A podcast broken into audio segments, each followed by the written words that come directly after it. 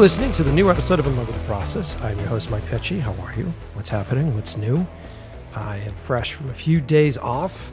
I just did a pretty awesome and epic photo shoot uh, with Gina. Uh, she uh, just did a brand new fashion campaign for uh, the Bruno Magli uh, brand, which is like a shoe clothing. Uh, I think they do purses and stuff. Really cool people. And this is Gina's second big shoot with these guys. And uh, she asked me to do light direction. She wanted me to direct the lighting for it. And uh, it was really cool. Like the treatment for it is like old 1950s, 1960s uh, Hollywood, but not Hollywood, but uh, like uh, Rome, like Italian cinema. And so we we had a sound stage. We built sets. we actually brought in like old, old school tungsten units for lighting. Um, for those of you who know lighting and cinematography, it was old Maxi Brutes, old pan lights. These are lights that uh, were used back in the day, back in the Hitchcock days, um, definitely through the 80s, and the 70s. Uh, we dusted these things off, and uh, I got to play with them, which was a lot of fun. And I got to spend two days really just focusing on lighting and lighting theory, which was a lot of fun. And I got to uh, dust off the old light meters a lot of you new filmmakers out there are like, why do you need a fucking light meter? I got these really great monitors. It was really cool. Very cool stuff to do. I could actually do a whole episode just about lighting and light meters. Um, but we shot some beautiful stuff. Uh, and I, it'll be out in the next month or two months or something like that. Uh, and I'll make sure that you guys see it. Uh, but the work is just gorgeous. And it was the most fun I've had in a long time. It was really nice to just dive into a department, dive into the lighting department, and get real nerdy with science, get really nerdy with lighting, um, and then plan it out to such an extent that when we got on set, it was a very simple and easy breezy thing to do. Uh, so it was a blast. It was a lot of fun to do. Um, so we took a few days off, and I'm back at it recording new episodes of the podcast. And I appreciate you guys for sticking with me for tuning in. Our listenership has been going up, which is fantastic. Um, the viewership on the Instagram accounts have been increasing radically, which is super cool. Thank you guys. And if you don't already, go follow me on Instagram at In Love with the Process Pod. That's In Love with the Process P O D on Instagram. You can also follow my personal account. That's at Mike Pecci on Instagram as well. Uh, I've been posting all sorts of really cool stuff. When I released the uh, mini episode about the Godzilla movie stuff, you guys saw a bunch of really cool old school behind the scenes set photos from Toho Studios, which was really cool to post. Um, and I've also been doing a bunch of polls. I've been talking to folks, finding out who you guys are as listeners. Uh, so keep your eyes out because every once in a while I'll do a post that talks about like what do you do for work and what is your dream job. And I love doing the back and forth and and the people that I meet, it's so fucking mind blowing to me the weird range of people that listen to the show.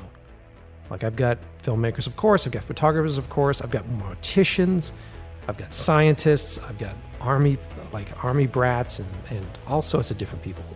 Really cool. Uh, so, if you want to check all that stuff out, it's kind of a little bit of a community that's building on there.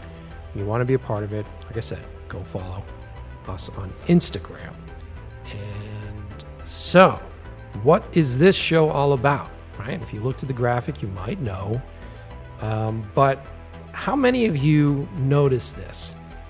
Once we start following filmmakers, once you start um, talking about filmmaking, the algorithms pick all that shit up and you start to get those consistent ads.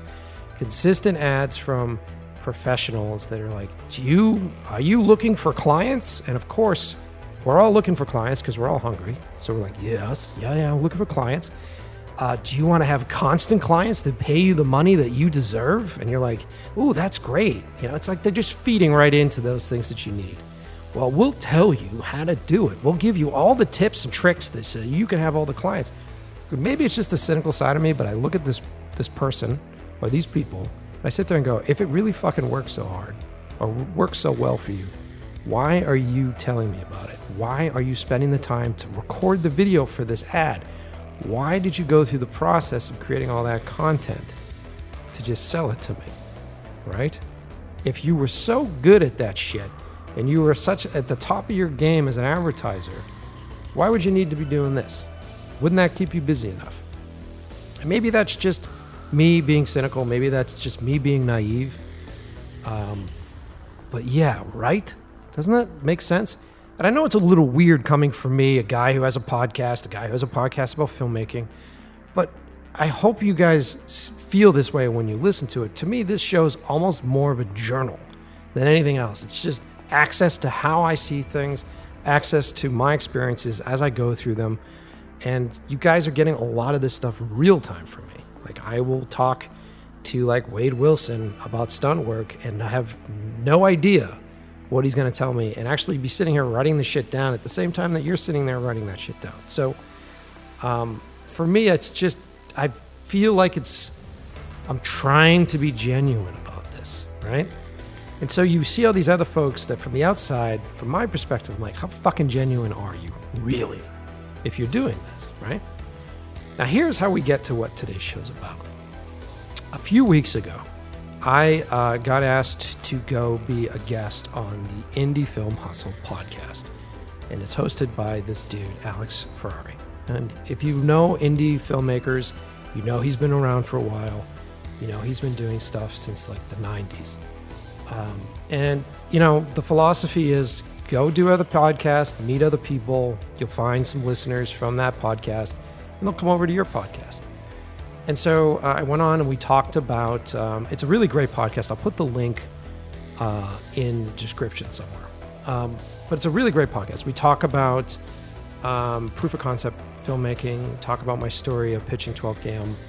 Uh, it's a great one. And if you haven't heard it yet, you should definitely go over there and check it out. Um, but he was a really nice dude. Talked to him. We talked about stuff. He's a very gracious host. Um, and afterwards, it was like, hey, you know, he's like, hey, I'd love to be on your show. And I'm like, yeah, you know what? That's probably a great thing to do. Because you were so gracious. You let me on your show. I got to talk about my stuff. And you seem like you're an interesting cat. So, sure, yeah, yeah, I'll have you on the show. I'll have you on my show. A couple weeks go by. And then he writes to me, he's like, hey, here's some stuff and everything else. And I'm like, yeah, okay, cool. Then, right before the podcast happens, and this is me being completely honest with you guys I'm sitting here going like, why am I having this guy on the show? I don't really know a lot about him. I got to do some research. Let me dig in deep. I mean, he's got a great podcast, and Indie Film Hustle seems cool. I don't know that much about it though, so let me do some research. And so I started to look into it, and turns out that he's been in the business for over 20 years. Uh, he's done uh, two, I think he's done like two features, directed two features at this point uh, a bunch of really amazing post production. Uh, he's worked on commercials, music videos. Like he's got that history. He's got the same kind of history I do, which is really cool. Um, and he's got a couple of uh, features that look interesting. Um, he's got this new film that's coming out uh, about a, a, group of filmmakers that go to Sundance to try to find this producer that is supposedly going to buy their movie, which he shoots all illegally live at Sundance. No permits, no nothing. He runs around and shoots an entire feature. I think he says it's in like four days at Sundance, which is fascinating. Um, and then he also just finished writing this book, and he's releasing a book called Shooting for the Mob, like shooting for mobsters. And it's interesting. It's like he gets he gets hooked up with some scary people uh, with the promise that they'll finance this movie and that he could direct this thing. Uh, and it goes to some pretty crazy places for him and almost uh, destroys his career as a director and his self confidence as a director, which is interesting. So, this episode ends up being sort of a, an interesting cautionary tale uh, into something that we don't like to acknowledge early on in our careers, which is like who are we actually partnering up with? Uh, what is the motivation of these people that come and promise things like, hey, you want clients? Hey, uh, you want to direct a movie? I can give you this money. It's there's there's two ways to go. You can either be like me, which is super cynical, and then you have to fight your way out of that, or you can go the other way where you're just very naive and it's like, yeah, the world's an amazing place, and these people are gonna fucking provide for me. And this, you have to ride that gray area. You got to find that that in between. Uh, we talk about that a little bit on this show, but it's interesting to hear his experiences with that, um, which is super cool. Uh, and um, there's a lot of other really good stuff to get into. And surprisingly, because I've already recorded it, uh, surprisingly, uh, he starts to open up about why he runs Indie Film Hustle. And I let him know right on the show. I'm like, look, I'm just trying to figure out whether or not you're snake oil snake oil salesman, man. Like, I don't know what your motivations are.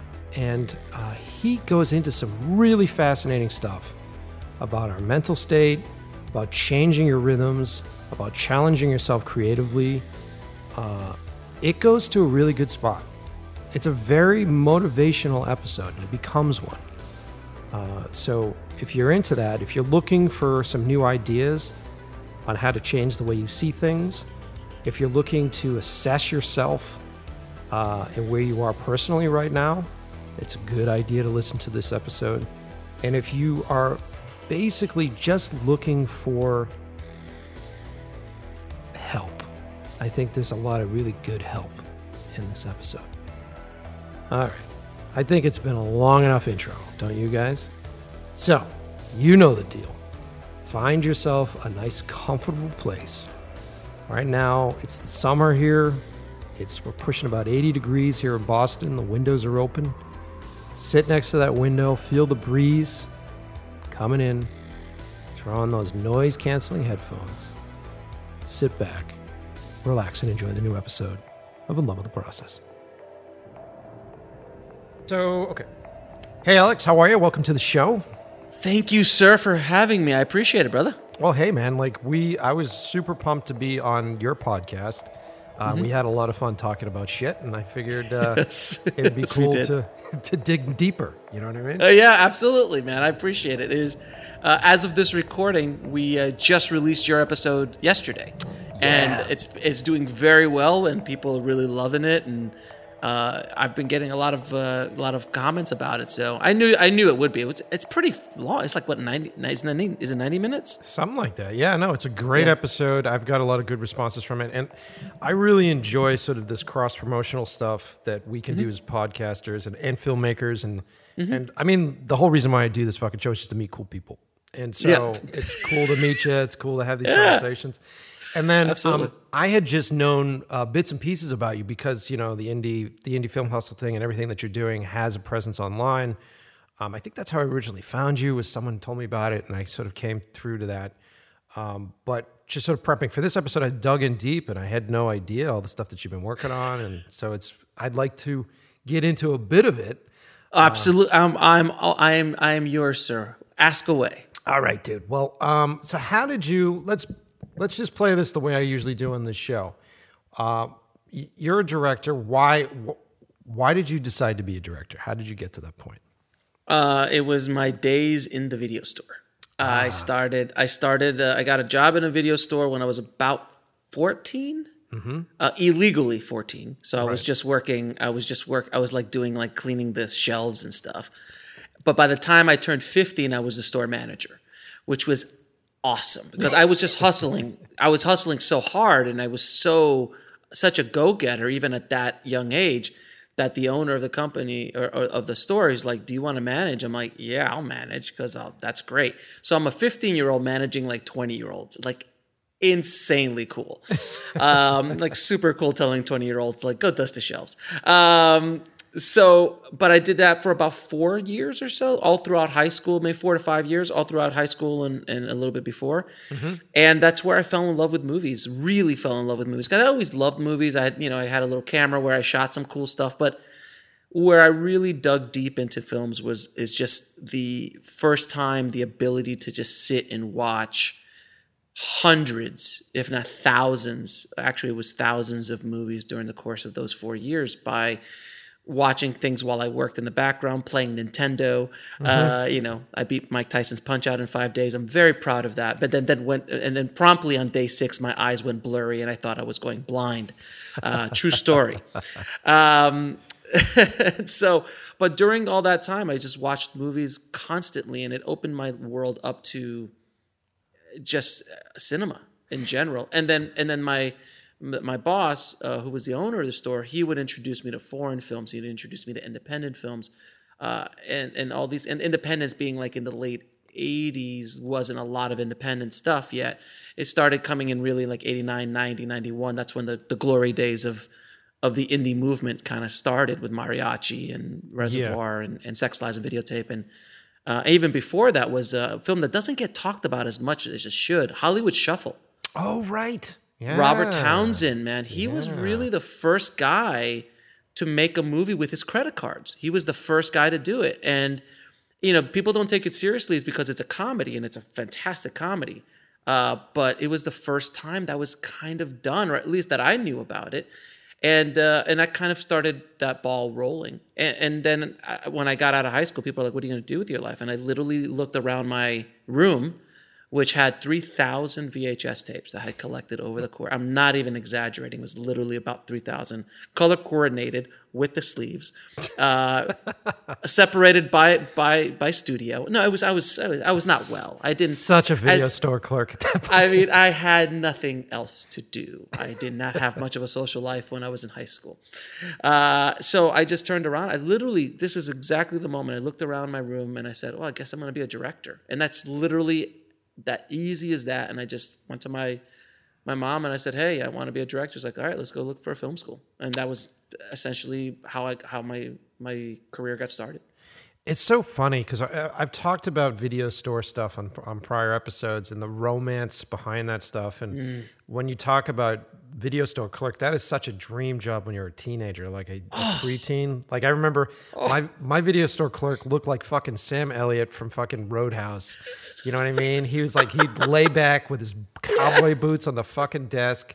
And he had that low voice, and you'd come and you'd put something on the counter. He goes, "You don't want this," and he'd show something else, and it was like, "Fuck." That guy was super cool to me. It was like I was obsessed with dudes like that, and I was obsessed with like radio DJs and people that were showing music. Sure. Because I went Yeah, the yeah. I went the other route. I worked for a music store for years when I was Mm-hmm. 16. I had to be legal. 16, and then uh, did it that way. But yeah, it's super cool, man. And just the whole the romance of like going into a store, whether you're buying music or whether you're are, are renting a movie, and ge- and getting that experience, like the physical experience of looking at the art, being exposed to the posters first, being exposed to the stuff on the shelf. Remember the difference between watching movies then as opposed to watching movies now, which is fascinating. Where then you'd pick something up and hope it was fucking good, and maybe you, maybe you read a review in the newspaper. Maybe a friend of yours was like, "You gotta see this fucking movie. This dude head Oh, explodes." the back of, don't forget the back of the box. That's where the reviews were. Exactly. So you know, Exactly. that's when Roger Ebert meant something. That's when two thumbs up meant something. Exactly. Now it does. No one really cares as much anymore about critics and, and their reviews. Now it's all Rotten Tomatoes. Yeah, and then Rotten Tomatoes. We can get a, the whole other conversation about that. But Yeah. I fucking love that and the art and everything involved with that. And, and I was an art kid to begin with, so I would covers would infatuate. Oh yeah. you know, and especially the covers Mm-hmm. that were bigger and better than the film ever was. So like Most so most films in the '80s, basically. is what yeah. What was that Clint Eastwood movie? And the cover was done by Frazetta, and he's sort of like stepping out of like a bus that was turned over, and he's got a gun drawn. It was all illustrated. It's like Enforcer or something like that. What the fuck was it called? Oh, was it? Oh, you mean like the like the Dirty Harry stuff? It wasn't Dirty Harry. It was like a different one, and there was this really great cover done by Frazetta, and I'm gonna fucking forget it. Um, but it was illustrated. Not in the Line of Fire. Not in the Line of Fire. It was illustrated. Uh, yeah, we'll dig it up. we'll dig it up. We'll look it up. But that cover just had me hooked, and of course, that wasn't in the fucking movie. That that whole sequence wasn't in the fucking movie. For people to understand, like, I mean, that's why all my films have hand drawn covers. Even my book has a hand drawn cover on it. Yeah. One, because I have a really great friend who's an artist and I keep pounding him for the last 15 years to any single time I make a movie, I'm like, you got to make a poster. He's like, Alex, I work at ILM now. I don't have time. Like, Dan, you know you've got to do it. He's like, God damn it, Alex. So, um, uh, so, but I love that that that hand drawn look to it. And anytime you you don't see it often anymore now. It's all floating heads and other crap like that on Yeah. on posters. It's all about this, this that kind of stuff. But every once in a while, even the studios will bust out a hand drawn version, like a a, a, a Drew. Oh God, Drew Struzan. Drew Struzan. Um, of you know, who's if anyone who doesn't know who Drew Struzan's work is, he basically did Star Wars, Indiana Jones, every every hand drawn thing you've ever can think of. He's an amazing artist. but they, they just pop so much more at least for me and you could do so much more with a hand drawn like Exactly. Exactly. like those 80s like those 80s horror movies and action movies like the exterminator which was like obvious ripoff of the terminator Yes. you know that was just so you look at the cover and like it lives you know or you know faces of death you know all Oh, Dude, these even kind go of go to like Mad Max. Like go back to the Oh yeah, Mad, Mad yeah, Max poster. The original Mad Maxes and uh, and the temp uh, Thunderdome and all these. It was just so wonderfully illustrated, and it's it's a lost art now. It really is not as much. But like I said, anytime I make a movie, I generally, even when it's inappropriate, I will have it hand drawn. Yeah, super cool. I figured you'd get nerdy with me on that being a video Oh, yeah. man. Oh, absolutely, dude. Fun Dude, shit. Absolutely, yeah. All right, so you uh, decided that you're going to go to uh, film school, right? So I, thi- I think I read you went to like Full Sail, right? You went down did to go to Full Florida. Mm-hmm. Yeah, how was that? How was that experience for you? Uh, Full Sail was a, I mean, I was, it was like year five of their film program, so it was still early on. Now they're some, they own the world. It's massive. But when I was there, you know, it was a, I loved my film, I loved my film school experience. It was just, I enjoyed, I was going to school every day to learn stuff about making movies.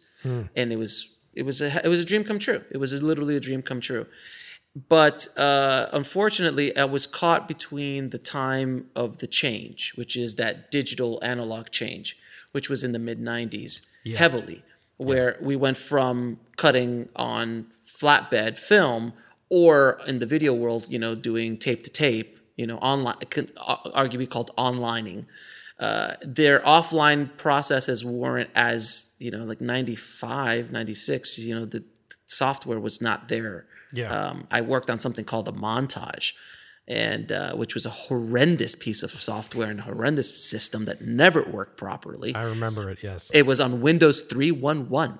Um, it was horrible. And I remember with taking the floppy disk and walking over to the CMX 3600, plugging it in with the tapes, and then watching it promptly not work constantly. I'm like, what is this purpose of this? And uh, so I was caught between that and there was no digital tape yet. Mini DV hadn't really kicked in yet. So the second I got out of college, I was basically uh, basically 98% of everything I learned there was now obsolete. I learned most of everything I learned on on the street, as they say, uh, in in in in the you know in in the in the street, basically on on on job, and you know the best things I learned at film school. I say this uh, all the time. I'm like I knew I learned how to wrap a cable. extremely important. I learned how to make a good cup of coffee. Also extremely important when you're starting out.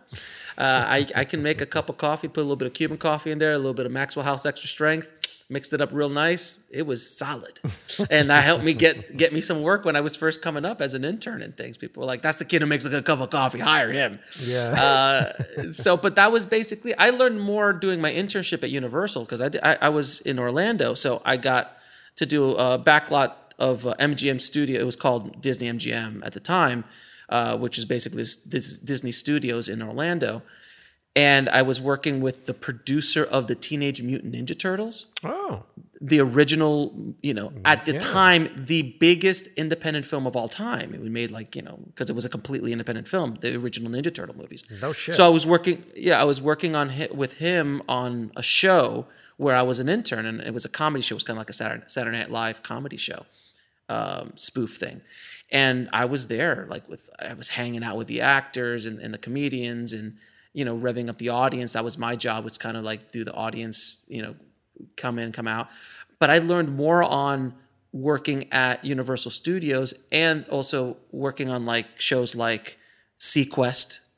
If you remember SeaQuest back in the day, uh, uh, the guy who did Swamp Thing, I worked with him. Uh, the original Swamp Thing, not the new one that's coming out on DC, but like the original TV Swamp Thing. I remember So it, I'm yes. I'm there, like I'm there working, and I learned more working as a office PA you know, sitting next to the writers and sitting next to the guy who does cleanup and, and seeing how the producers walk. I learned so much during that time than I did at school.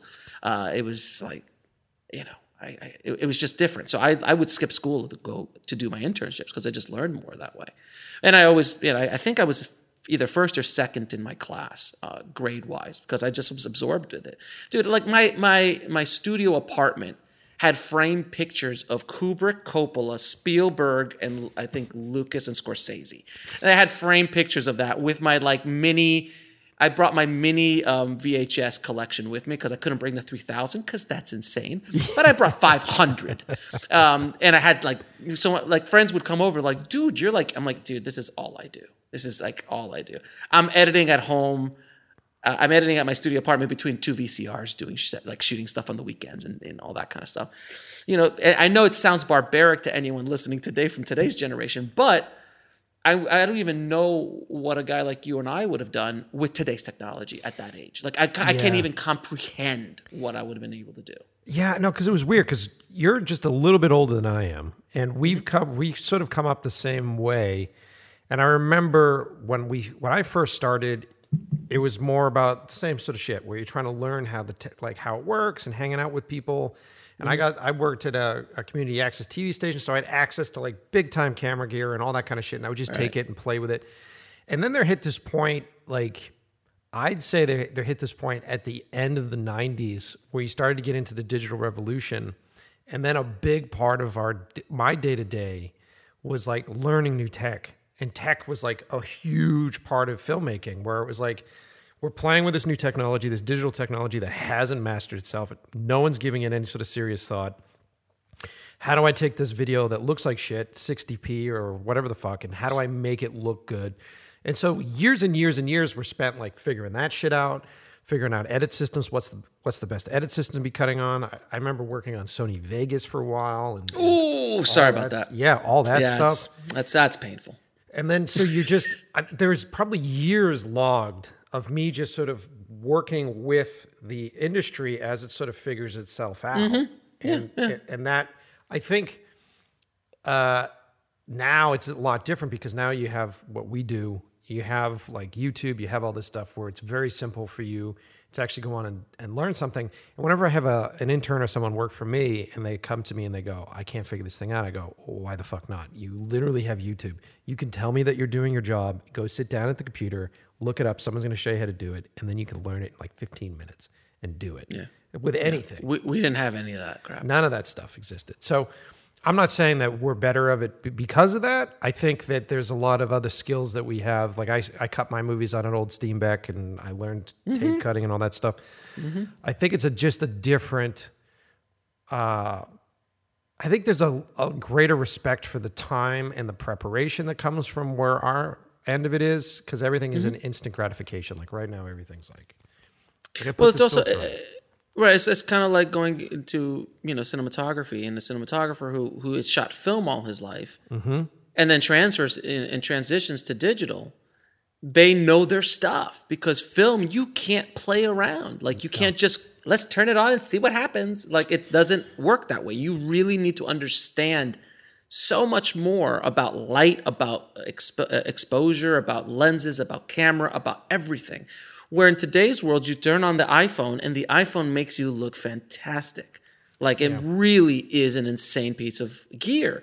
And that's just a prosumer, you know, it's a phone, it's not a camera. Yeah. So can you imagine, you know, all these other cameras that now literally you turn on and they've got 15 lat, sta- you know, stops of latitude and all this kind of stuff. Where now, you know, you just know more because you had to go through it a little bit, diff- a little bit harder than before. You know, it's kind of like the guy who drives a car and the guy who used to, you know, drive the horse buggy. Yeah, ex- well, You know, like- exactly, exactly. But there's something there's something valid too, and I I try not to sound like an old fucking forty year old, but there's there's something valid in uh, teaching because I think Yes. with there's with the instant gratification and with a lot of the shit that is presented to people online, which is like here's how you do it, and here's the correct way, and here's all that stuff. I find that uh, you end up in this weird loop of doing what everybody is doing. And so like like if you're just following these tutorials and you're just playing this game, you get stuck in this loop and you start to wonder like why does my work not feel like my own? Why do I not have my own sense of style and what is all this other shit? And without getting too deep off in a tirade, um, I just did a shoot last week. Um, and I did a shoot where I was just hired as a lighting director. And it's been a long time since I've done that. And I did it for my girl who's a fashion photographer and she had me come in. She did a big fucking shoot. And she's like, hey, will you light direct this? And I was like, yeah, I haven't done this in a fucking while. This would be really cool. and she wanted to do a old 1950s uh, Hollywood set, two models on a Hollywood set, and she's like, "Can we use vintage lights? Can we go back and do all that?" And I was like, "Yeah, fuck yeah." So we dug in deep and we found like old Max Brutes and old pan lights and old uh, tungsten units, really cool shit. And I had it all there. And it's the first time in probably four years that I, I literally pulled out and blew dust off my light meter. I was about to say you had to bust out the light meter, didn't you? Dude. And I was like, okay. And I, I just looked at the light meter, refreshed myself on it. And then I did a day of testing and I brought a gaffer in who had just specifically been doing digital uh, and monitor work. And monitors suck. I don't care Mm-hmm. how you fucking deal with it, they always suck. And so he's there and he's like, how do I do this? And I go, dude, it's totally cool. I'll show you how to use a light meter. I showed him how to use a light meter. And because of that light meter, because of our tests, not only were we able to dial in everything perfectly, but and I tried to explain this to the producer because the producer's like, "Why do you need a light meter?" Like, and the producer being a producer is like, "I'm not going to pay for any of that." It's like, of course you're not, you fucking asshole. But uh, watch what we can do with this. And so they watched through the course of the day while they were shooting. We were able to go to the three sets uh, further along the line and literally light those sets perfectly because I knew what the keys were supposed to be. I knew what the edge lights were supposed to be. And I sent the gaffer off with the fucking light meter, and then I show up and I go, everything's set, good, roll, roll, roll. So we got probably, I'd say we got six more setups that day because we used light meters for the fucking process. And the young guy that was working with me is like, I'm always going to use a light meter now.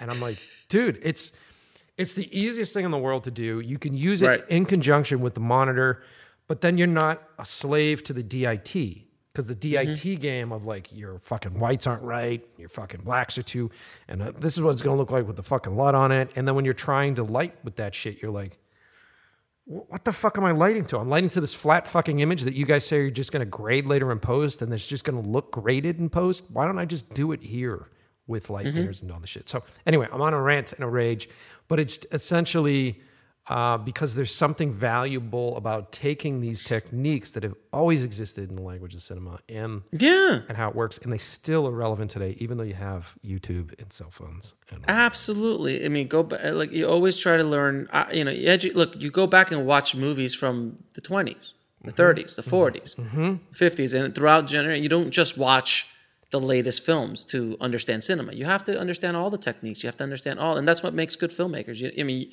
any filmmaker who's at the top of their game, I promise you, has done a lot of research, has done a lot of studying, have educated themselves on the process so so so many times.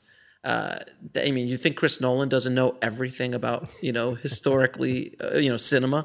Do you think David Fincher hasn't seen a million freaking movies and commercials and music videos and analyzed angles and lights and lens? Of course they have. You know. Yeah. I mean, if you would take it to another place, Kubrick. I mean, he literally would spend eight years analyzing something before he'd make a movie.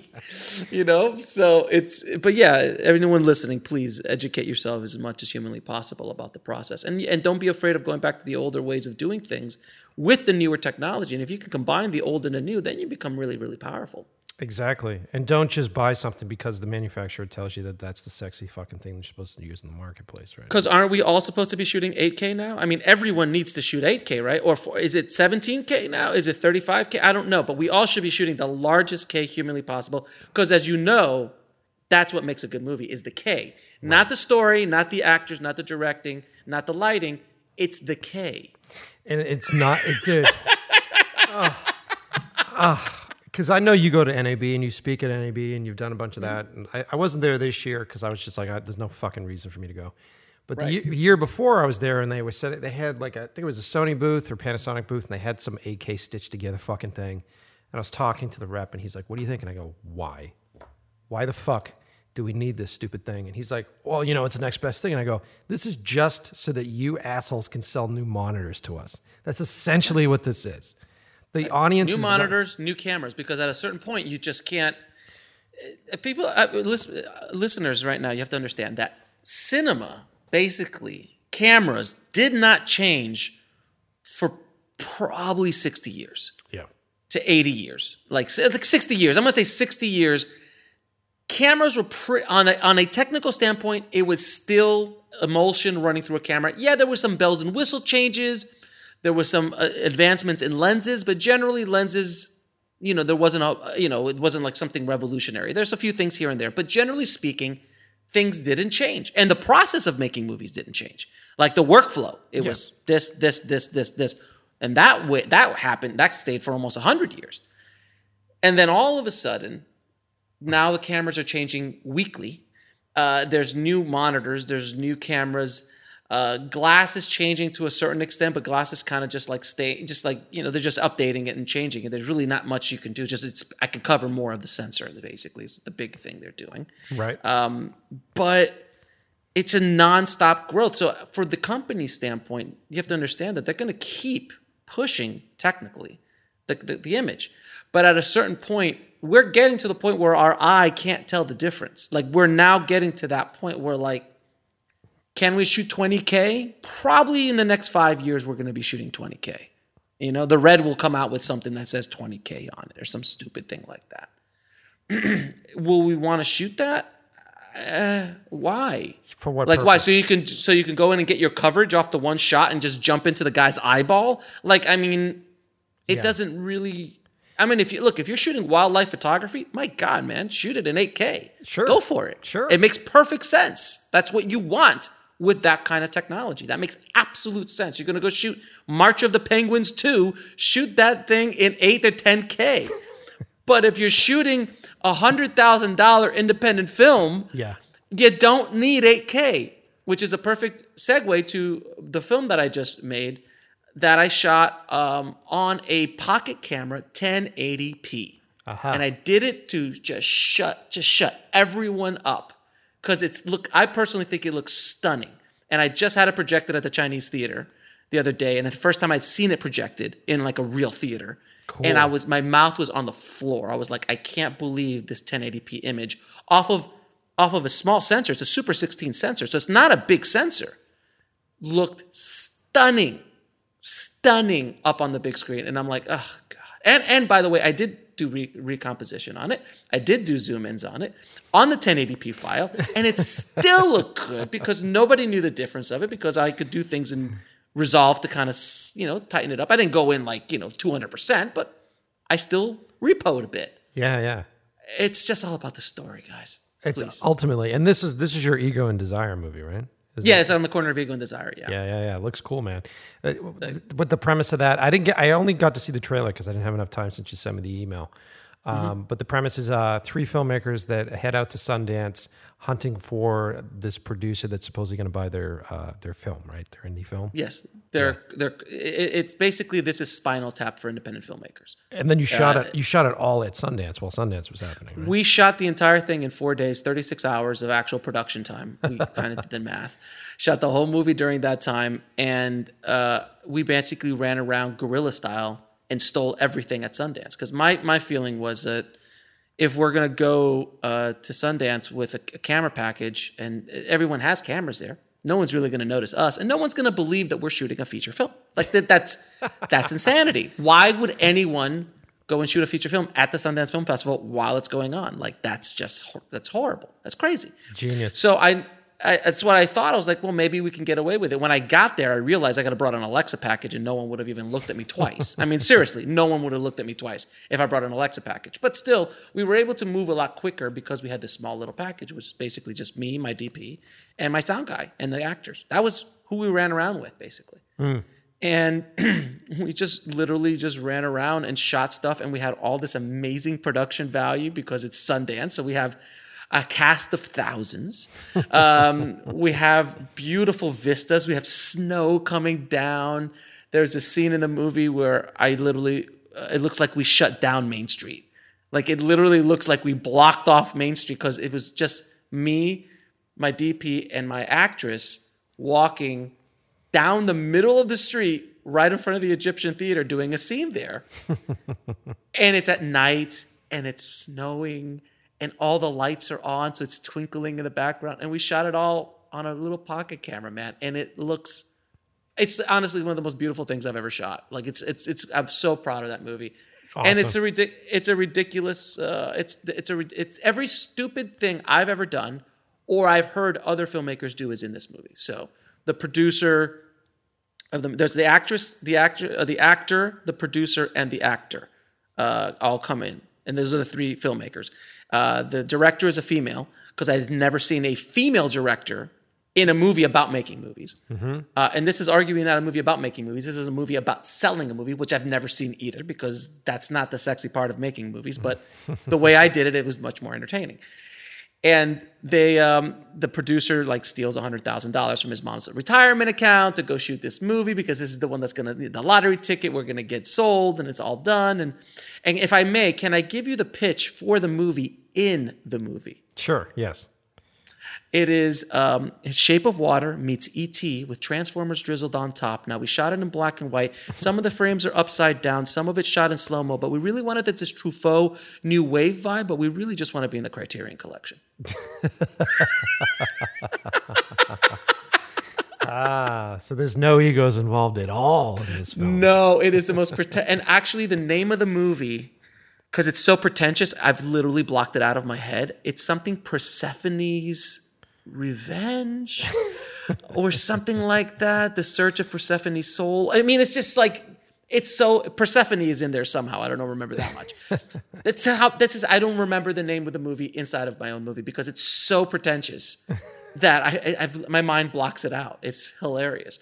So it's all the craziness and and you know egos everywhere and you know hey I'm going to go to Sundance for 24 hours. That's literally what they decide to do. They're going to go for 24 hours to go find this producer that they met at the Uptown Downtown Film Festival, which Yeah. doesn't exist No. and and they and the guy's like, hey, if you're ever at Sundance, look me up. But in their mind, we've been invited to Sundance.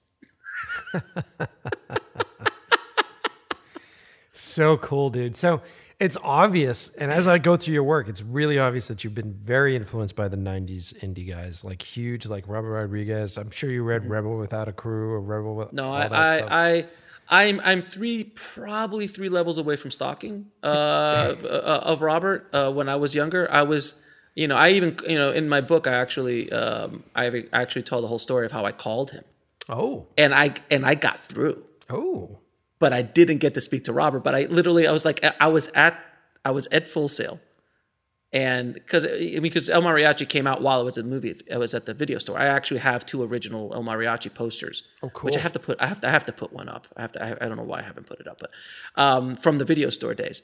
So I uh, I decided to call him from this phone, this rogue phone at Full Sail that you could call long distance. Remember when that was a thing? and um, so I could call long distance from it. And you, by the way, you can call international. I abused that phone like it was nobody's business. Oh my god, they must have had a bill before they locked that down. But I used it like crazy. So I decided to call LA, and I was like, I called up Columbia Pictures. Like, this is exactly what I did. I called up Columbia Pictures.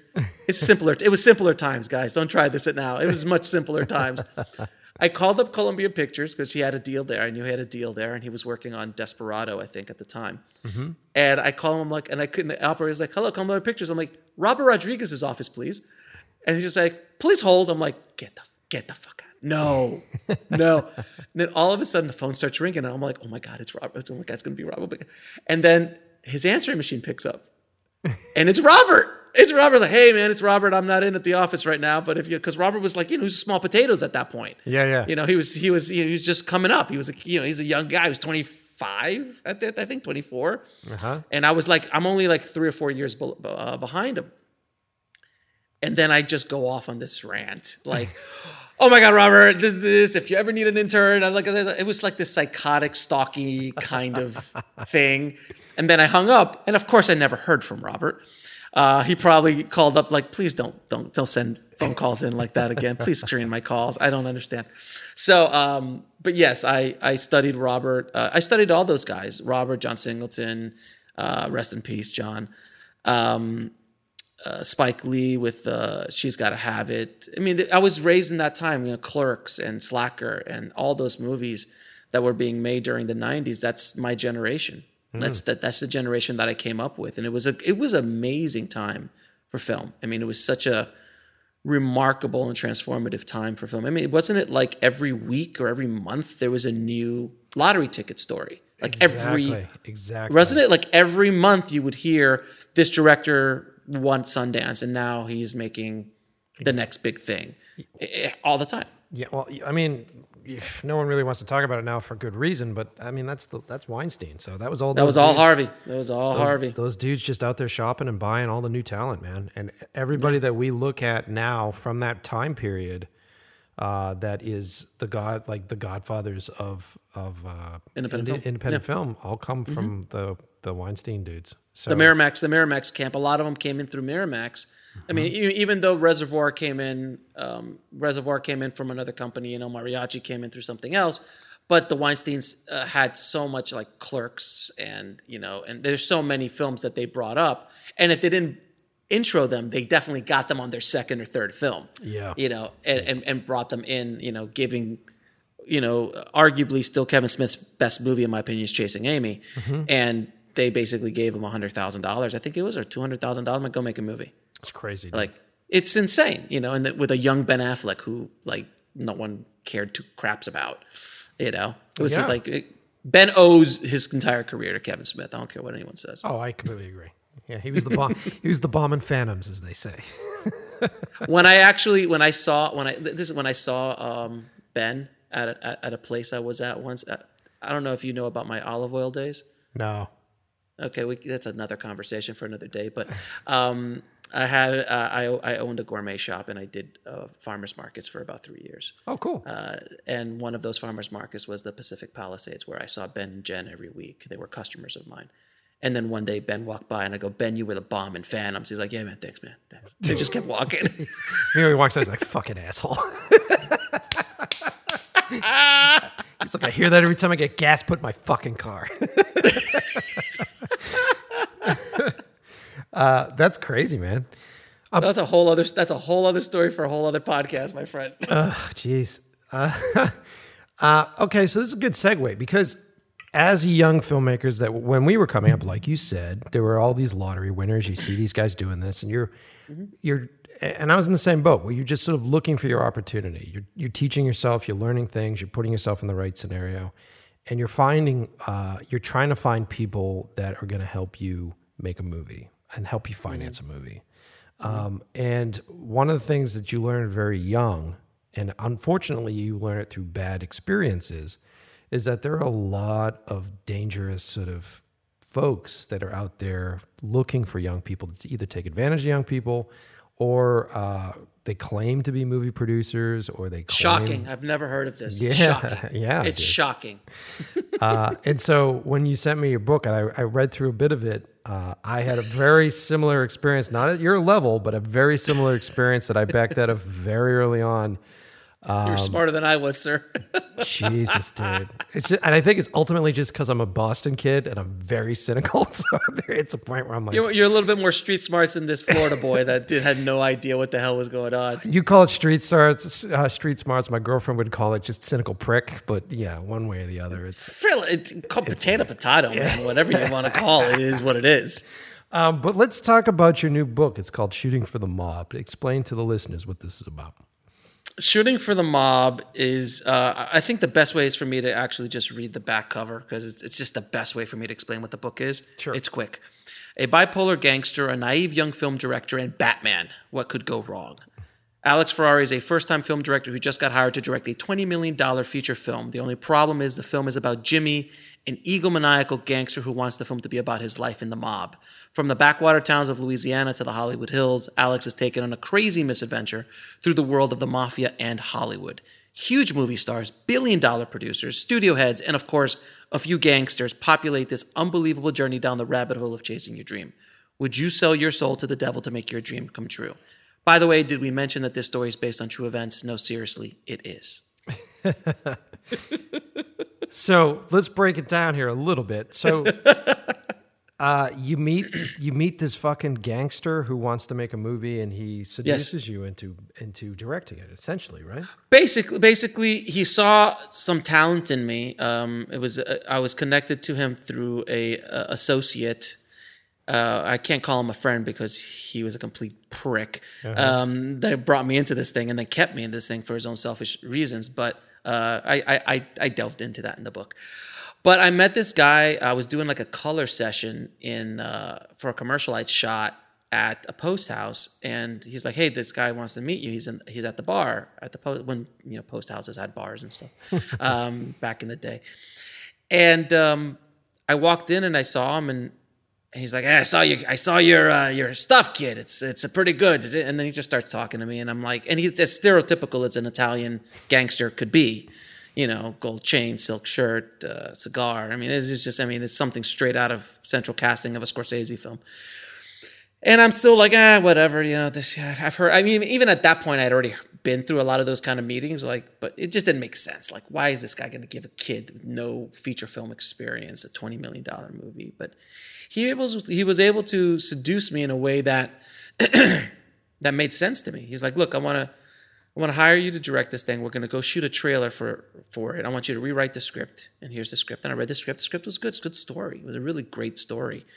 And I told him, sure, I'll rewrite the script. That's no problem. I had never rewritten a script in my life, but I'm like, sure, sure, I'll do it. No problem. and uh, then we shot a trailer for it where, you know, started to become real.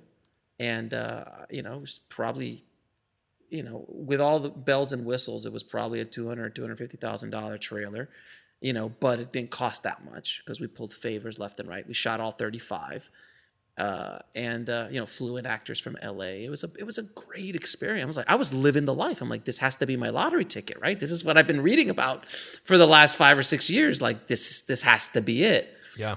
And um, slowly but surely, I started seeing his uh, his true colors come out.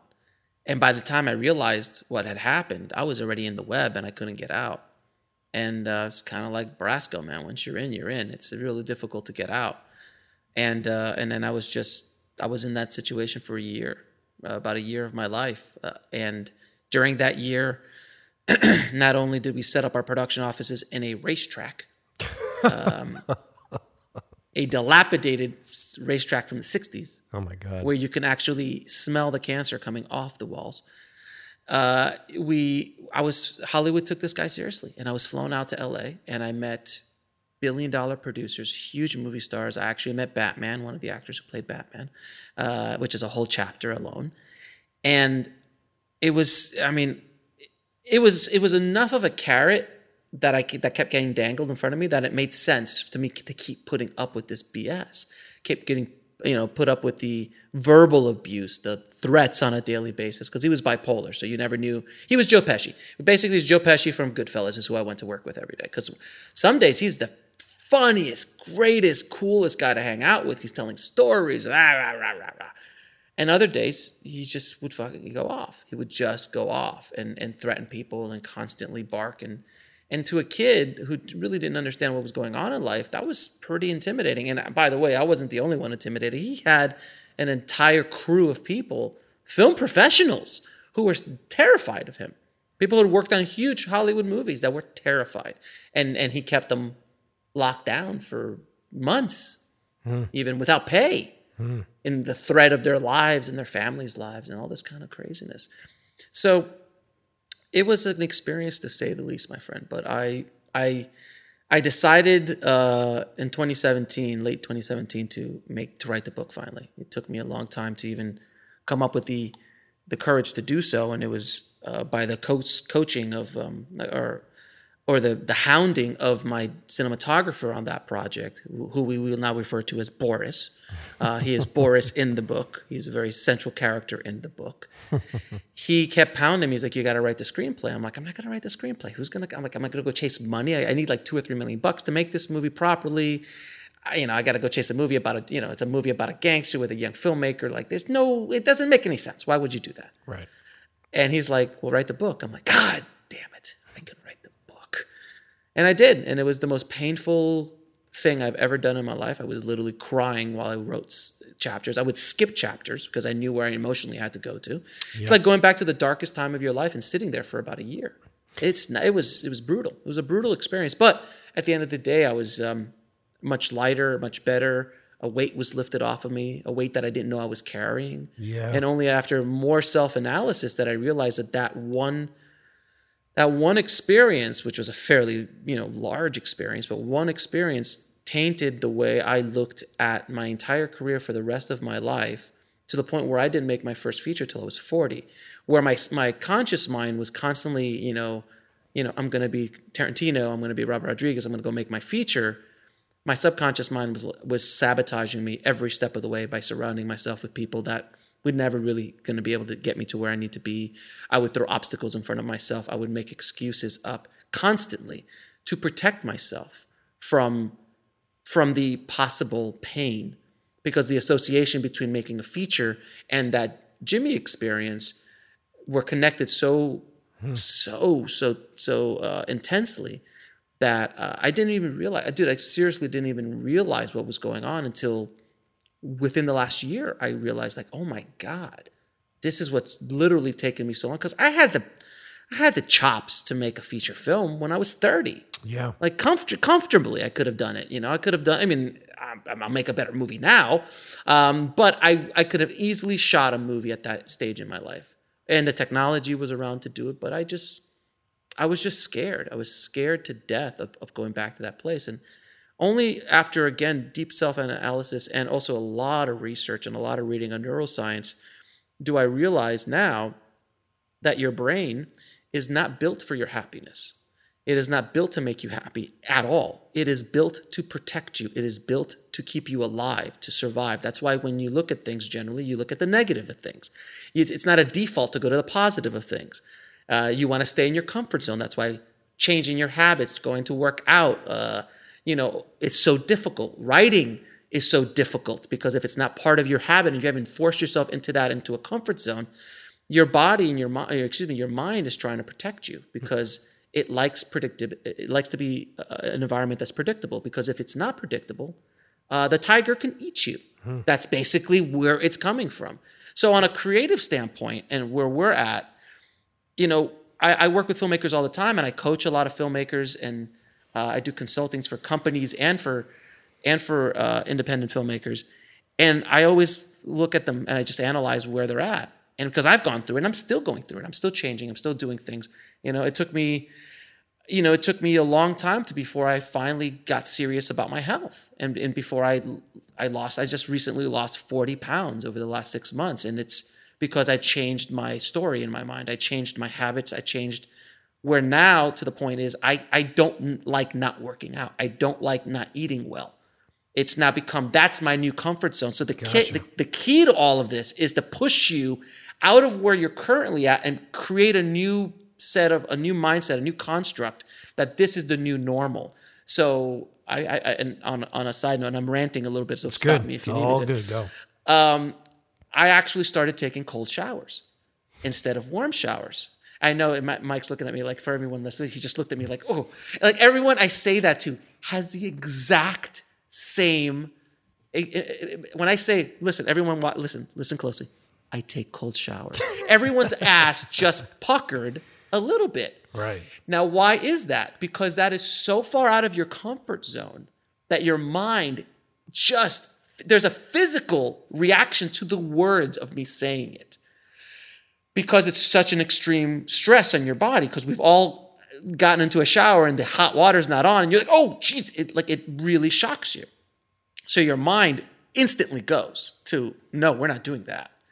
But if you're forced, if you force yourself to do it and you start going through that process, you're now stressing your body. And you're now like now cold showers are my new norm.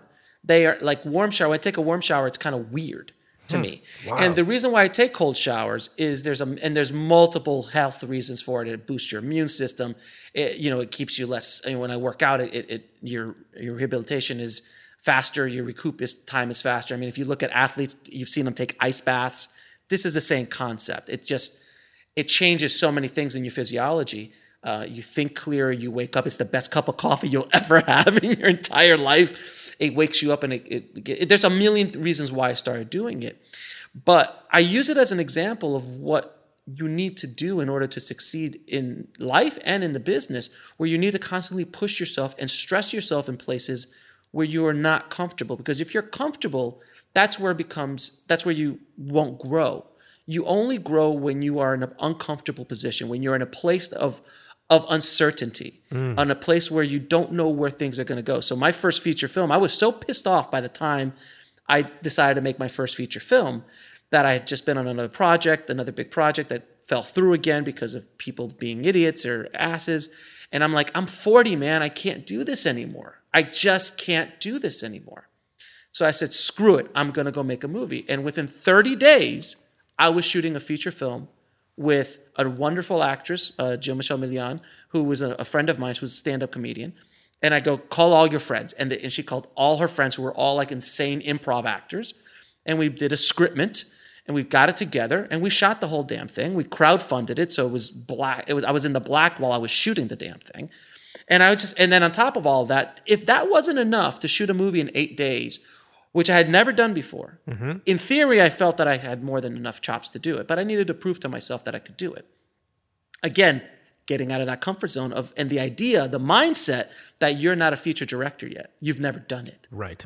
You intellectually can say, well, I have the skills, I have the chops, I've finished, I mean, literally finished 60 features as a colorist, post supervisor.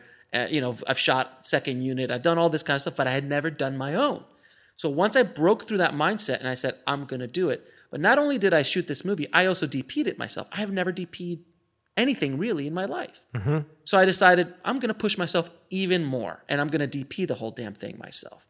And I was like, I'm a colorist. I've been a colorist for 12 years. I feel that if I can shoot the damn thing down the middle, I'll make it look good.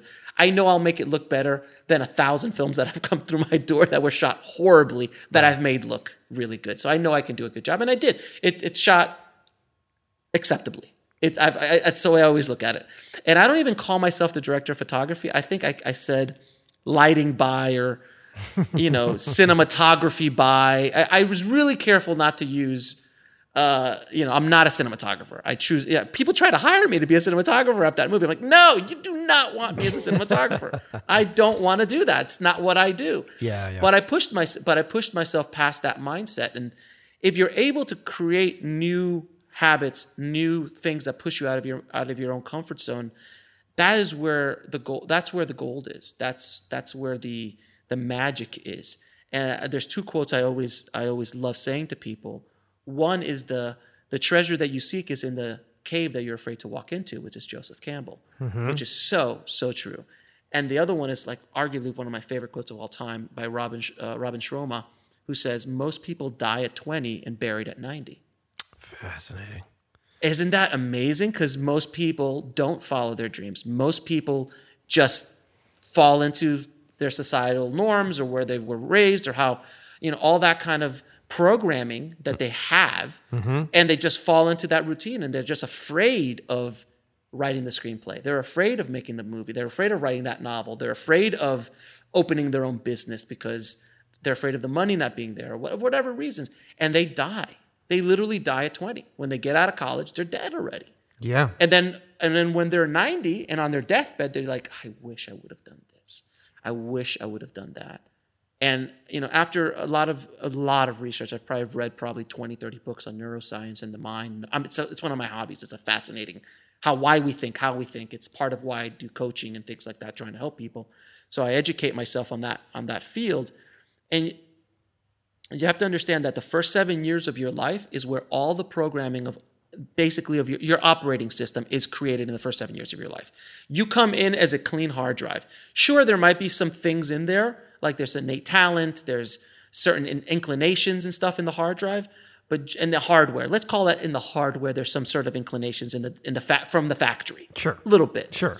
But the programming, the software is built in the first seven years of your life. And it's so true. Like who you're born to, what kind of parents you are, what kind of environment you're in, what kind of societal norms are you in. Are you Catholic? Are you Jewish? Are you Muslim? Uh, you know, are you non-religious? Uh, are you rich? Are you poor? That's why rich people stay rich and poor people stay poor.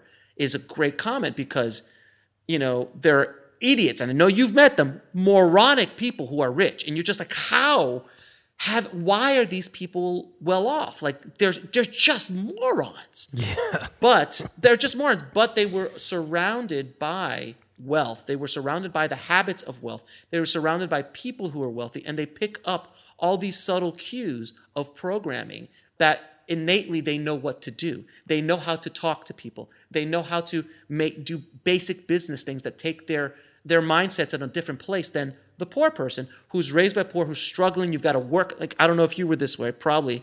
Like you've got to work hard for your money. Sure. Yeah. You've got to that working hard for your money is what it is. You've got to put a good hard works day, a, a, a day of work in to get that paycheck, right? Yep. Yep. And then with that mindset, that's exactly what you will do for the rest of your life. You will work hard all day for that paycheck and you will never get to that next place.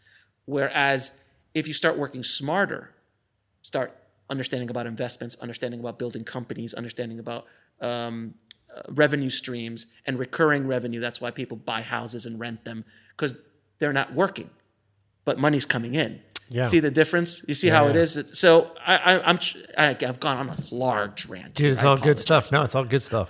It's all So good stuff. all so so that mindset is where a lot of this stuff happens. So for me, I've literally had to break all through all of that stuff, and, and I've started to really break myself down. I'm like, okay, what are my beliefs about money? What are my beliefs about love? What are my uh, beliefs about my own intellectual capacity? You know, all this kind of stuff. Where look, dude, it took me forever to realize that I'm I'm not a dumb dude. Like I was put in the I was putting I was put in the special reading group in mm-hmm. first grade. I'll never forget it.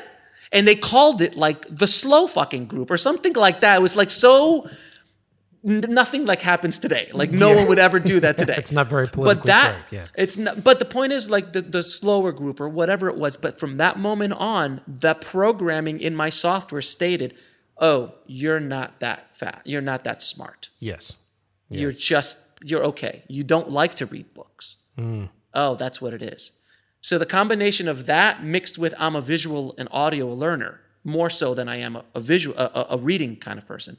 I learn much more by watching and by listening. You know, to the point where now I read two to three books a week, and I average about fifty to seventy hours of audiobooks every week, um, all the time in addition to, and, I, and there's tips on how I do it so quickly and all that kind of stuff, but I consume uh, a lot of information. And to the point where now I'm, a, I'm an author, I'm a published author. So I had to like literally break through all of that to finally get to the point where like, I'm, I'm not only am I, you know, smart in my own way and capable in my own way, but I'm also an author. I was able to sit down and write a book Yeah. that people seem to like and people are enjoying. So, but that's all mindset. And and there's look, man, there's people I know you know them who never break free in this entire lifetime. They will not break free of these these chains, these these norms, whether it be living up to mommy and daddy, whether li- living up to their religion, whether living up to their societal norms. You know, being a filmmaker is not anything like nobody in my family is a filmmaker. Yeah. No. You know, like everyone looked at me like, "You're what? Like what?" And it was also now it's a lot cooler to be a filmmaker. Like that's a thing. When we were coming up, No, it's like you're Not- not- you're not, not gonna. What do you? Who do you know in Hollywood? You're not gonna make any money. You know what I mean? correct, you can't make a living What the fuck? You, yeah, exactly. And I'm I'm now 25 years in, you know, doing this uh, for a living, you know, and and following my dream and doing what I love to do. And has it been peaches and cream the entire time? Absolutely not, as my book purely states. And that's just one. That's the main story. There's many other ones that I had throughout, you know, uh, throughout my career. But if you're able to break through that mindset and, and able to change the programming uh, and evolve the programming, like, look, dude, we're all computers. Our minds are all we're all hardware, right? So, would you keep the same operating system on the computer you work on on a daily basis for the next 50 years? right now. Probably not. You've got to upgrade your software. And how do you upgrade your software? By reading, by taking online courses, by educating yourself, going to seminars, self-improvement. You know, I'm not doing Tony Robbins here, but at the end of the day, I am doing it because that's what changes the programming because when you read something that changes, oh, I didn't think about that. All of a sudden it just starts going down other ways. And then those neural pathways start changing. Uh, it's kind of like grooves in a record. You know, like uh, grooves in a record. And then if you're able to scratch the record, that changes the things. And all of a sudden, you just got to create n- new, strong neural pathways, which is basically like you. You walked onto a set to do a light, lighting directing, right? Mm-hmm. You hadn't done it in four years, right? Mm-hmm. But all of a sudden, it came back to you fairly quickly. And you started to like reopen it up and like, oh, okay, this is what it feels like Yeah. because the neural pathways had been built that way and had been solidly it, it got almost built into the hardwiring of your mind that it can come in, just kind of like martial arts, you know, and you know then they call it physical memory or, or mu- muscle memory. That's what that is. It's not the muscles remembering. It's it's the mind that can tell the muscles how to do it. And if you do it a thousand times, It just gets it just kind of yeah. it gets burned into it like like a CD-ROM or something. it's fascinating too because like when you when you, at least for me when i unpack that stuff or if, if someone gives a good tip like you've had some really great tips in the show and and some of them that i'm like oh fascinating. It's almost like you can smell it. It's like you can almost smell it's like when you turn on an old lamp that's got dust on it and it starts to burn off a little bit of that smoke. Like you just start to smell it and you're like oh fuck that could be interesting. And i love i mean that's what i love about our business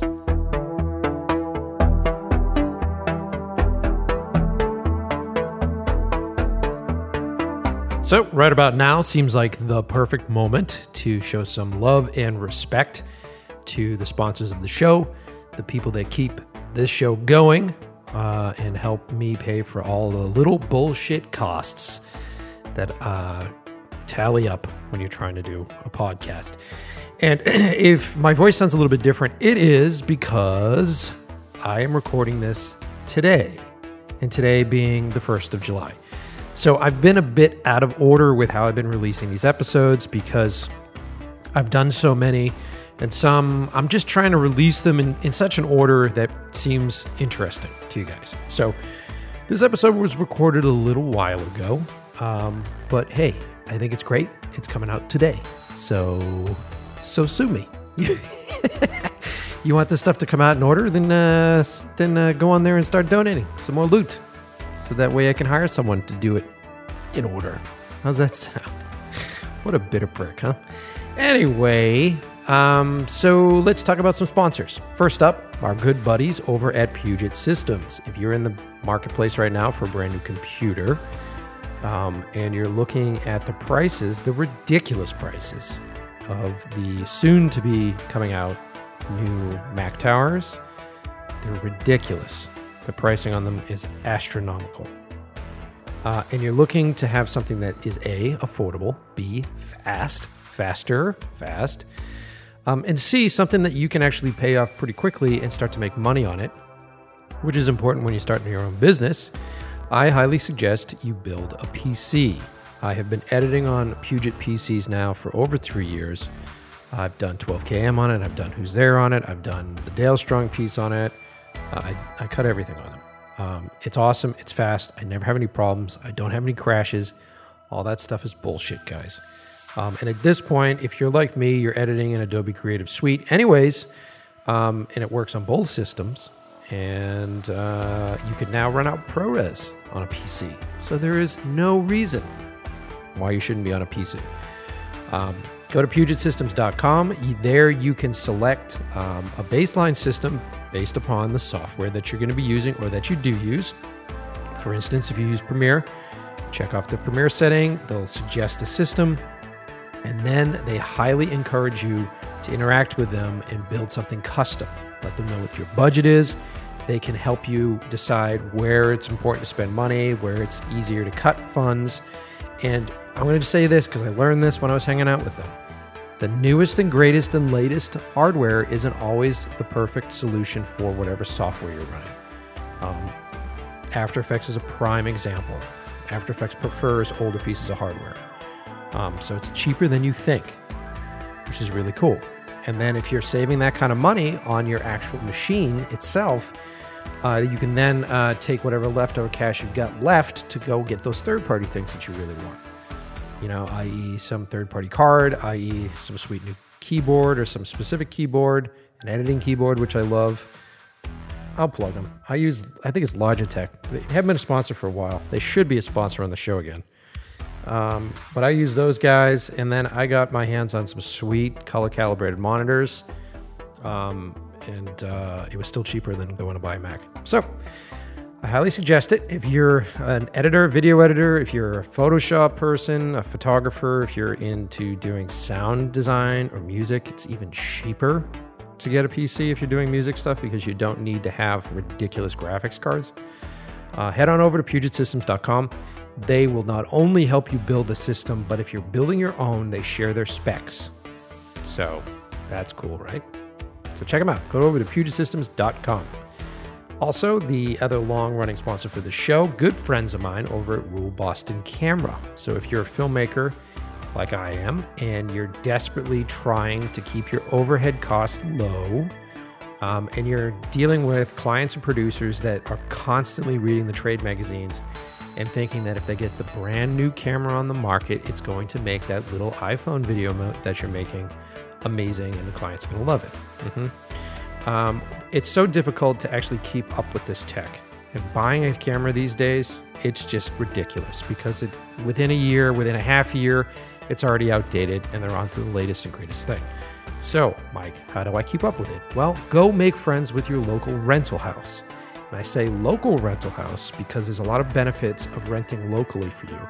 Uh, one being, one major thing being, that if your equipment goes down and you happen to be renting from like an online rental place, uh, you're screwed. As opposed to working with a, a local spot like Rule Boston Camera, you can literally call those guys up on the phone while on the shoot and say to them, hey, look, for some reason the lens is frozen to the body, for some reason the batteries aren't doing what they're supposed to do. They will help talk you through it on the phone. And if that doesn't work, they will literally put one of their super awesome PAs in a van with a new battery and send it right to your set. Think about that. Think about being able to turn to your producer and say, Isn't this cool? Because no matter what, equipment fails. I don't care how good it is, I don't care how new it is, it always fails. And it always fails at that perfect moment. Am I right? Your actress has finally found her lines, or your actor is uh, finally found his confidence on screen, and then the fucking batteries go down, right? So I always do it. I love these guys. They have been my longest professional uh, partnership. Uh, I've been working with them for about 19 years. Pretty crazy. Um, so if you're on the East Coast, Rule Boston Camera is the way to go. Um, but if you're not on the East Coast, I've got listeners in Australia, I got listeners all over the place. There are amazing rental houses, local rental houses across the map. Hopefully, I'll get a few more to sponsor the show so I can plug them directly. But I suggest highly that you go down there, hang out, I know Rule Boston Camera does like um, workshops where they'll have uh, weekly workshops or monthly workshops where they'll teach you about the newest, latest, greatest gear. You'll be able to go in and get your hands on it. Um, so it's, I think they just had Teradek in there last week. Um, and they were playing around with a lot of the new wireless focus kits or wireless video kits. I think it was wireless video stuff. Um, don't quote me on that, but go to Rule, rule, rule.com, Rule Boston Camera uh, check them out. And uh, yeah, I love those guys. Uh, our other sponsor, which we're very happy to have, they've been around for a little while now um, Quasar Science Lights. So, one of the polls that I have been doing recently is what do you guys want to do for a new episode on the show? Everybody has been saying a new episode on lighting. Take note, Quasar. New episode on lighting. And uh, so I think I'm going to do something. I'm going to talk to these guys and see if I can get them involved. Um, but for those of you who don't know what Quasar is, uh, they make these amazing LED lights. Now, this has been the biggest advancement in our field um, in the past hmm, five years. I think it's even bigger advancement than uh, the new cameras on the market are because with LED lighting, not only are your lights running cooler, so you don't have these hot lights on set, uh, making your actors sweat and driving your crew crazy and burning the fingers of anybody on your light team. Um, but in these lights themselves, um, Quasar has specific lights that are rainbow. They have rainbow colored. So, like, you can get any color of the rainbow dialed into them. It's um, very saturated light, constant light, no flicker, built for cameras. I've got a few of their tubes. I've got a uh, two foot uh, QLED rainbow tube. I love it to pieces. It's amazing. Um, and it really saves me because I've been doing color work for years now. And prior to the LED tech, I would have to go buy gels. And gels are expensive, and gels are always disposed afterwards. They're always disposable because they're ripping, they're tearing. You have to tape them or you have to clip them to the front of a light. Uh, and no one really treats them with respect, even though a fucking tiny sheet of it's like 15 bucks. So you do the math on that um, with this really great tech, um, especially Quasar's lights, you can dial in any of those gel colors you need. Uh, you can run it off an RGB spectrum and try to find exactly what you want. You can dial it and dim it. Uh, you can chain them together. Uh, there are effects that run through all of them. Uh, they're amazing, amazing lights. And uh, if you uh, check out a lot of the stuff that you see on Netflix these days, and if you're seeing like some really intense flickering, uh, like flickering uh, what seems to be fluorescent lights or different color cues, or even music videos where you see tubes, colored tubes in the back of music videos, it's all Quasar stuff. So, super excited to have them on the show. Go check them out. It's quasarscience.com. I'll put a link below. Um, there on their website, they'll send you to different retailers to purchase them. Or if you want to be super slick and support the show, if you go to inlovewiththeprocess.com or if you click the link for the show in my Instagram bio at Mike Pecci or in the bio of the podcasting Instagram. So that's in love with the process pod. There you'll find a link. On that link, in there you'll find a link to purchase them on Amazon using our account. So if you go through uh, that link, or even if you click on the banner there and order whatever you want on Amazon, we get a kickback, which is good. Helps us pay for the show. If you're going to buy lights, help us pay for the show. Why the fuck not? Right? So, yeah. And while I got you guys here, before we get back into this, like I said, this episode was probably recorded about three, four weeks ago. So there's a lot of new stuff going on. Um, Gene and I are making that move to uh, LA. So I am getting rid of a lot of equipment a lot of stuff that I have and taking those funds to put towards our moving funds. So continuously check out at Mike Pecci on Instagram because I have uh, a bunch of really cool stuff going up there. I've been going through our inventory of stuff here at the house. I'm giving away posters from 12KM. I am giving away uh, gear and equipment that I have. I've got all sorts of stuff going there. So go follow it. The account's private because I want to know who you guys are when you follow me. Uh, go follow at Mike Pecci on Instagram, and uh, that would be cool. And uh, yeah, that's it. Let's get back into it. I think this is a great podcast. Alex is a really cool dude. Ended up being an awesome podcast. I hope you guys are enjoying it. Thanks for listening.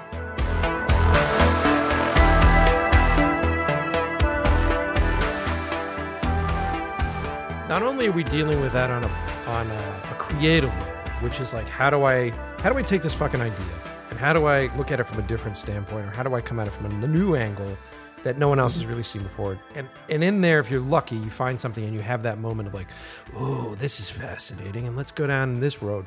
And what you've been talking about is interesting because uh, it is very much both uh, flexing your muscles as a creative and learning stuff as a creative, but it's also flexing your muscles as a human being and learning how you work as a human being and how your mind's working because our job essentially is telling stories about other human beings. And right. it's fascinating how many people that are in that position that don't know about them fucking selves. And so I think there's a huge Most people don't. Most Most people people don't. Most people don't. it, there's a huge difference between interacting or watching something that I don't want to use the term enlightened because that usually leads to some self-aware. Yeah, self-aware self-aware shit. It's it's self self-awareness. yeah, and you see that and you go, okay, this is really inspired by someone that is that is smelling that fucking burnt filament. You know what I mean? That they're sitting there going like, ah, this is But fascinating. But if you look at directors, man, like a lot of these big directors who who we all idolize, Mm-hmm. they're extremely self-aware of who they are. Yeah. Not only as an artist, but as a human being. And I'm not saying they're perfect and they don't have issues and they don't have things that they're working through, but they understand that. Uh, you know, I doubt that Kubrick was not self-aware. oh yeah, You know, I doubt that Nolan or Fincher are not self-aware of who they are, not only as filmmakers but as people. Yeah. You know, Tarantino, fairly self-aware of who he is. You know, and the kind of movie he wants to make. Del Toro, like, he's the monster dude. He loves monsters. He understands that about himself and he understands the deep mythology behind it and all that kind of stuff. But I think one of the reasons why we have a lot of bad cinema today is that you've got filmmakers who are using other films as reference points for humanity, which there is an element of that. But the ones that the films that they're idolizing or the films that they're taking from, those filmmakers didn't do that. Those filmmakers read The Great Gatsby, read you know nonfiction, understood the human condition, understood all of that stuff, and go deep, deep into why we do what we do. That's what good screenwriting is about. You know, it's it's not about watching a ton of movies and and then getting the dialogue from them to put in your movie. It's about going to the coffee shop and just sitting there listening to people talk Yeah. And see the cadence of that and see what they really do. So when you see a movie like that, you you, you feel it. But when you see a movie that's not that, you also feel it. You know, that's why you know, it's I, I always I'm a big Marvel fan. So and I know a lot of people are like, oh, he's a Marvel. I'm, I don't care. I love the Marvel movies. I'm a Marvel geek. I'm a I'm, I'm a comic book geek. And some of the and the reasons I think one of the reasons why those are so popular because it's not just the visual effects. That the spectacle. We got plenty of spectacle. Sure. It's not about spectacle at all. I think with Marvel, I think it is about the characters, the depth of the characters. Like Tony Stark was an alcoholic who had issues. You know, Peter Parker is a kid with acne and dealing with stuff. You know, the X Men are dealing with racism. You know, I mean, there's such deeper issues there that people.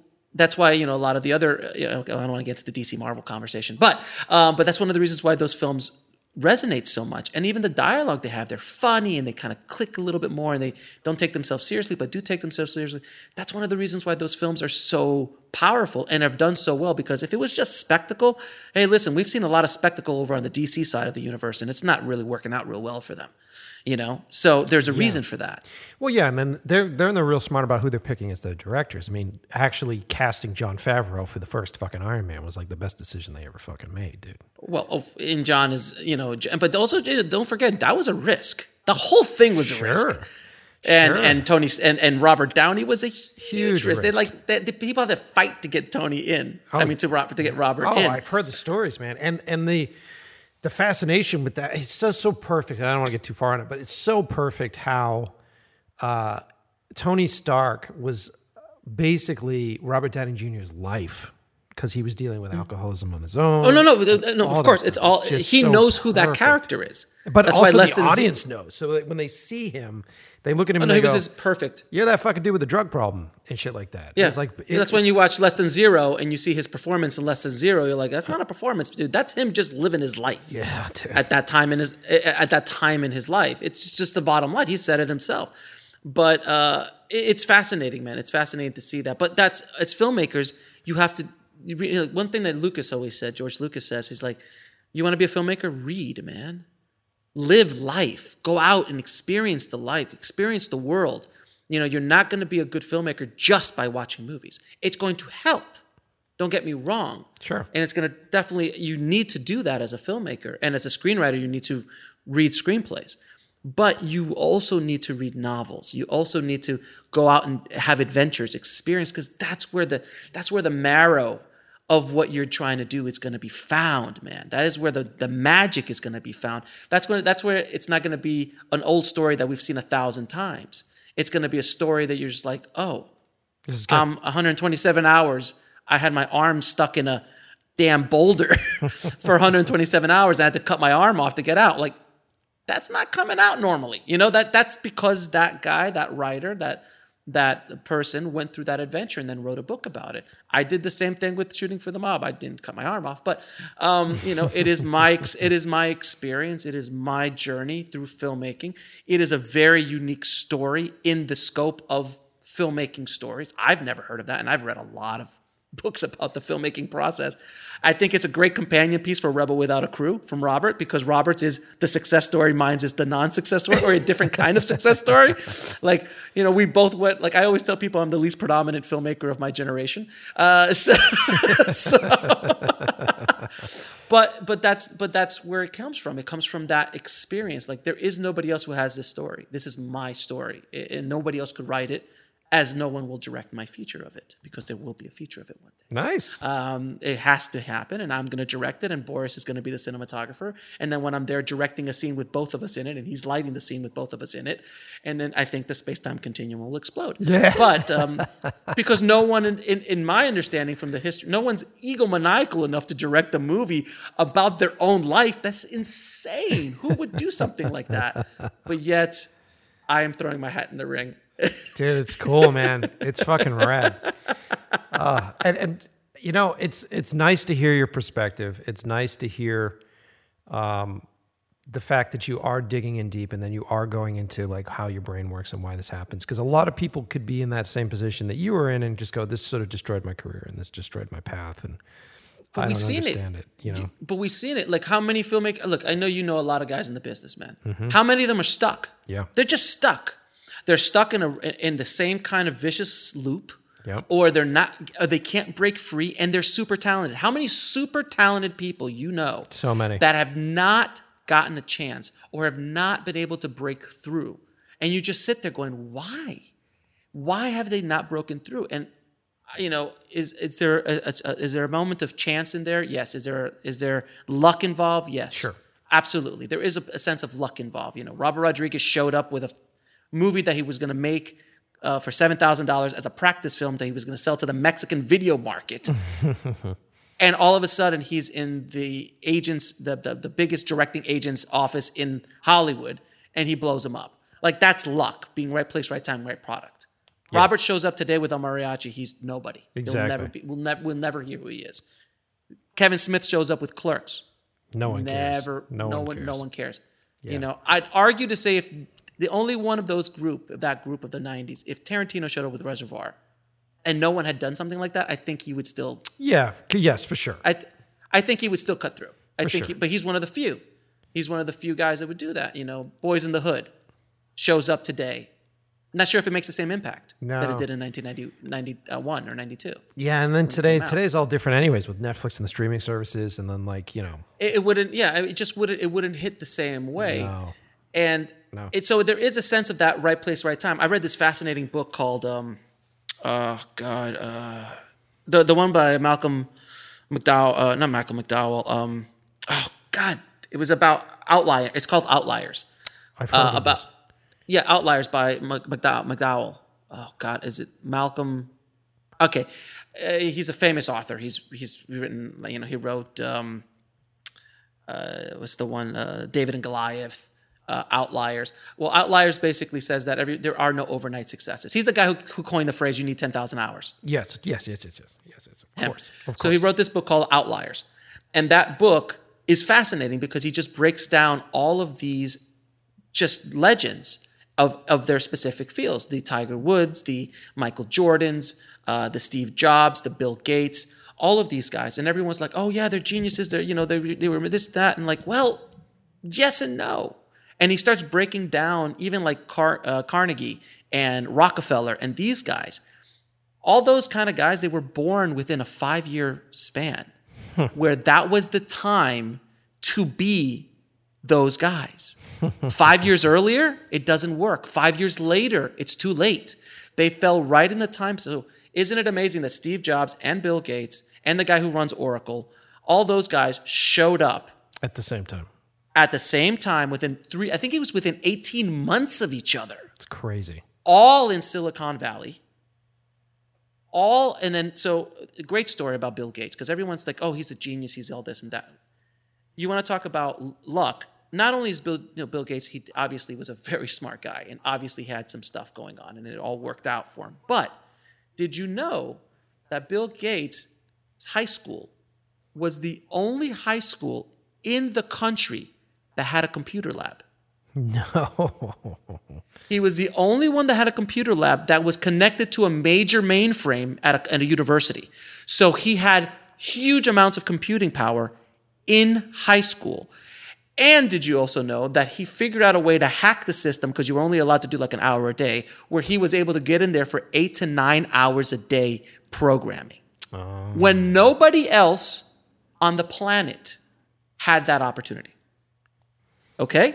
So when the when when the time showed up for him to launch Microsoft, he already had 10,000 hours and an opportunity that nobody else had. that nobody else had. fascinating. Fascinating. You know, you know, and that's but that because it's it's about placement, it's about time. So it's about when you're born. Like we were born at this time in our lives, right? So like, you know, uh, Zuckerberg was born when Facebook, I remember when Facebook was just over college, you know, and MySpace was all the rage, you know, but he was born at the right place at the right time and he had the right set of skills to do what he needed to do. If Zuckerberg shows up right now in college, we don't know who he is. Yeah. There is no fit because it's too late. That window closes. You know, so like perfect example, Spielberg, Scorsese, Coppola, Milius, uh, Lucas, all of those guys in the in the film school generation, that was a window of opportunity that happened at that time. That they, the studios opened the gates and let the inmates run the asylum because they had no idea what to do Yeah. for the box office because nobody was going to the movies because nobody knew what the, we obviously don't know what we're doing. Let's let these kids have a go at it. That was a small window of opportunity. The 90s, when the late 80s, early 90s, the independent movement where Soderbergh, you know, all those guys, Tarantino, Rodriguez, uh, Linklater, all these kind of guys showed up. That was a window of opportunity. That that was a window that all those guys showed up at the right place at the right time when the technology was there for them to do. That's luck. That's luck. Now, fast forward another fast forward another minute, and um, and then you go over to 2005, and you start YouTube, and you're a young guy trying to make a name for yourself, and or a young girl, and you start using YouTube, building up, and you, all of a sudden you're a YouTube influencer, and boom, boom, boom, right place, right time, Instagram, right now. If you're an influencer on Instagram, if you if you jumped in four or five years ago, you're good. Jumping in now, a lot harder. Same thing with YouTube. Jumping in now, it's doable, much harder. Yeah. Much harder. lot much harder. So there's there are, you, you have to understand you have to figure out these moments and look at the time that you're in and not wish that you were in another moment or wish there's another moment. There is a moment we're all in right now. Do you think Instagram like guys making millions of dollars on Instagram is going to last? That's not going to last, dude. In 10 years it's going to be something else. It's going to be something else. Is, do you think YouTube, you know, things are going to be forever? No, it's going to morph into something else. Something else will come along. Some other opportunity will come along. Look at Netflix. Yeah. Exactly. know? Exactly. Exactly. Blockbuster Blockbuster actually had a chance to buy them for $50 million. And they said, no, no, no, no. We're good. Thank you, Netflix. We're good. Hindsight is, you know, what it is. But Right. I always tell people, don't be Blockbuster. Always see what's around the corner. And, and, and, but that's the case. Netflix showed up at the right place at the right time with the right technology and the right person leading it. You know, all there's and there's examples upon examples of that with Steve Jobs and what he did. You know, his whole place where he was. Where was he born? He was born in Berkeley. You know, he was born in that area during the '60s. You know, so it's like all peace and love and art and all of this kind of stuff. Then he happens to meet, you know, uh, um, what's the other guy who founded Apple? I, uh, God, his name uh, um, It says, oh my God. Zook, Zach, Zach, Zooks. I forgot the name. People Yeah. are yelling it right now on the podcast. I apologize. um, but he met this amazing technical genius, and the two of them together in the garage, and they're like, "Hey, I have the marketing. You've got the tech. Let's get together." By themselves, neither of them would have been able to do anything, but it just happened that this the universe brought these two together at the right place, right time, Yeah. and it works out. So they show up today. I'm sure Steve Jobs would do some pretty cool stuff today if he was a kid. I, I, I think he, you know, he would create something cool. But is it going to be Apple? I don't know. Yeah, it, it's such an interesting way to look at it. Um, and then you also it's it's you also can't be depressed by that either because it is a lot of it, like you're saying, it is chance, it is timing, it is all that stuff. But what I try to say on this show all the time is that if you can do that, if you can somehow find the right place, right time, and be able to fucking be there for the pop off, then power to you. You end up becoming a Spielberg, you end up becoming a Rodriguez or one of those dudes. But you have to understand that most, like 99% of what we do isn't that. And 99% of what we do oh. is just being in the thick of it. And you have to be oh, able to look around and go, okay, this is what is this is what I like about this business. I like the social element. I like the creativity of it. I like that I make a little bit of money. I can survive a little bit, But I'm not, like I'm not in it to be a Steve Jobs or someone like that. You have to be you have to fall in love with another fucking reason. Cause like if we're just sitting here waiting for that next best fucking thing, it's depressing as shit, dude. Well, I mean, I, I, I said it the other day on one of my podcasts, and I, I released a, a quote card about it because it's so true. If you're if you're in this business for the red carpet, you are going to live a miserable effing life here, man. Totally. Like you can't you can't only be about the destination. You have to enjoy the process. Uh, if I could stay on brand, the process, the journey is what you need to be in love with. You need to be in love with the day to day, in and out, because if you're not, you're miserable. And that took me a long time to learn because I was always about the, the end goal. I was always about the, getting the movie done. And that's why so many filmmakers have such a depressing situation after the shoot's over. And then after the movie gets released, and I've actually had filmmakers in my suite as a colorist who spent three or four years on one movie and they don't know what to do Yeah. if the movie finishes. So they make shit up and keep keeping the process going. I'm not kidding you. They keep making changes, they keep moving things because they're afraid of releasing it because if they release it they got nothing left. And that's not a professional. That's just that's just a, a guy making a movie. You know, professionals boom boom boom boom boom Sure, boom boom. They're sure. not precious about things. Um, and that's that it was fascinating but that's an illness it's an illness that you know we filmmakers will just stay on something forever how many guys do you know who are writing that script for five years Oh god, dude. And and i mean uh, uh, yeah and and then just holding on yeah, and then and then you never get to release it because it's never perfect enough, and the audience doesn't see shit. I'm constantly saying, uh, work in the public, like actually work and test your skills out in the public, like put things out, see how people react mm-hmm. to it.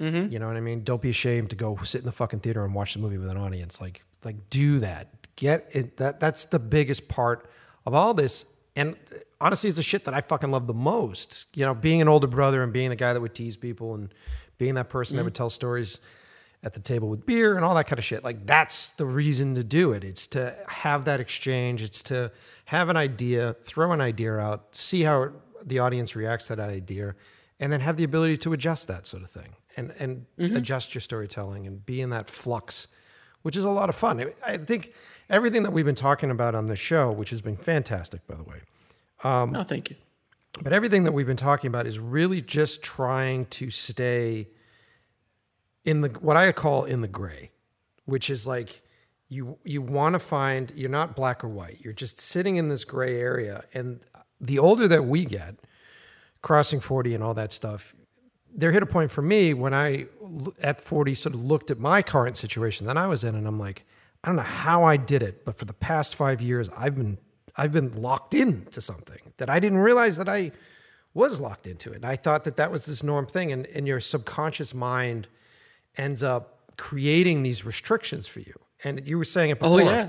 It's the com- Yeah. it's the comforts where you're just like it's trying to protect you man it's just trying to protect you man he doesn't want you to get hurt don't want that tiger to eat you Exactly. that's all it's about Exactly. Like, hey, look, I'm just going to go to bed early and I have like these rhythms and I have these methods and this is how I interact with clients and this is how I build things and you have to do things my way in order for that to happen. And you just, you, it starts as like very small, minute little details and then you start to get rewards for it.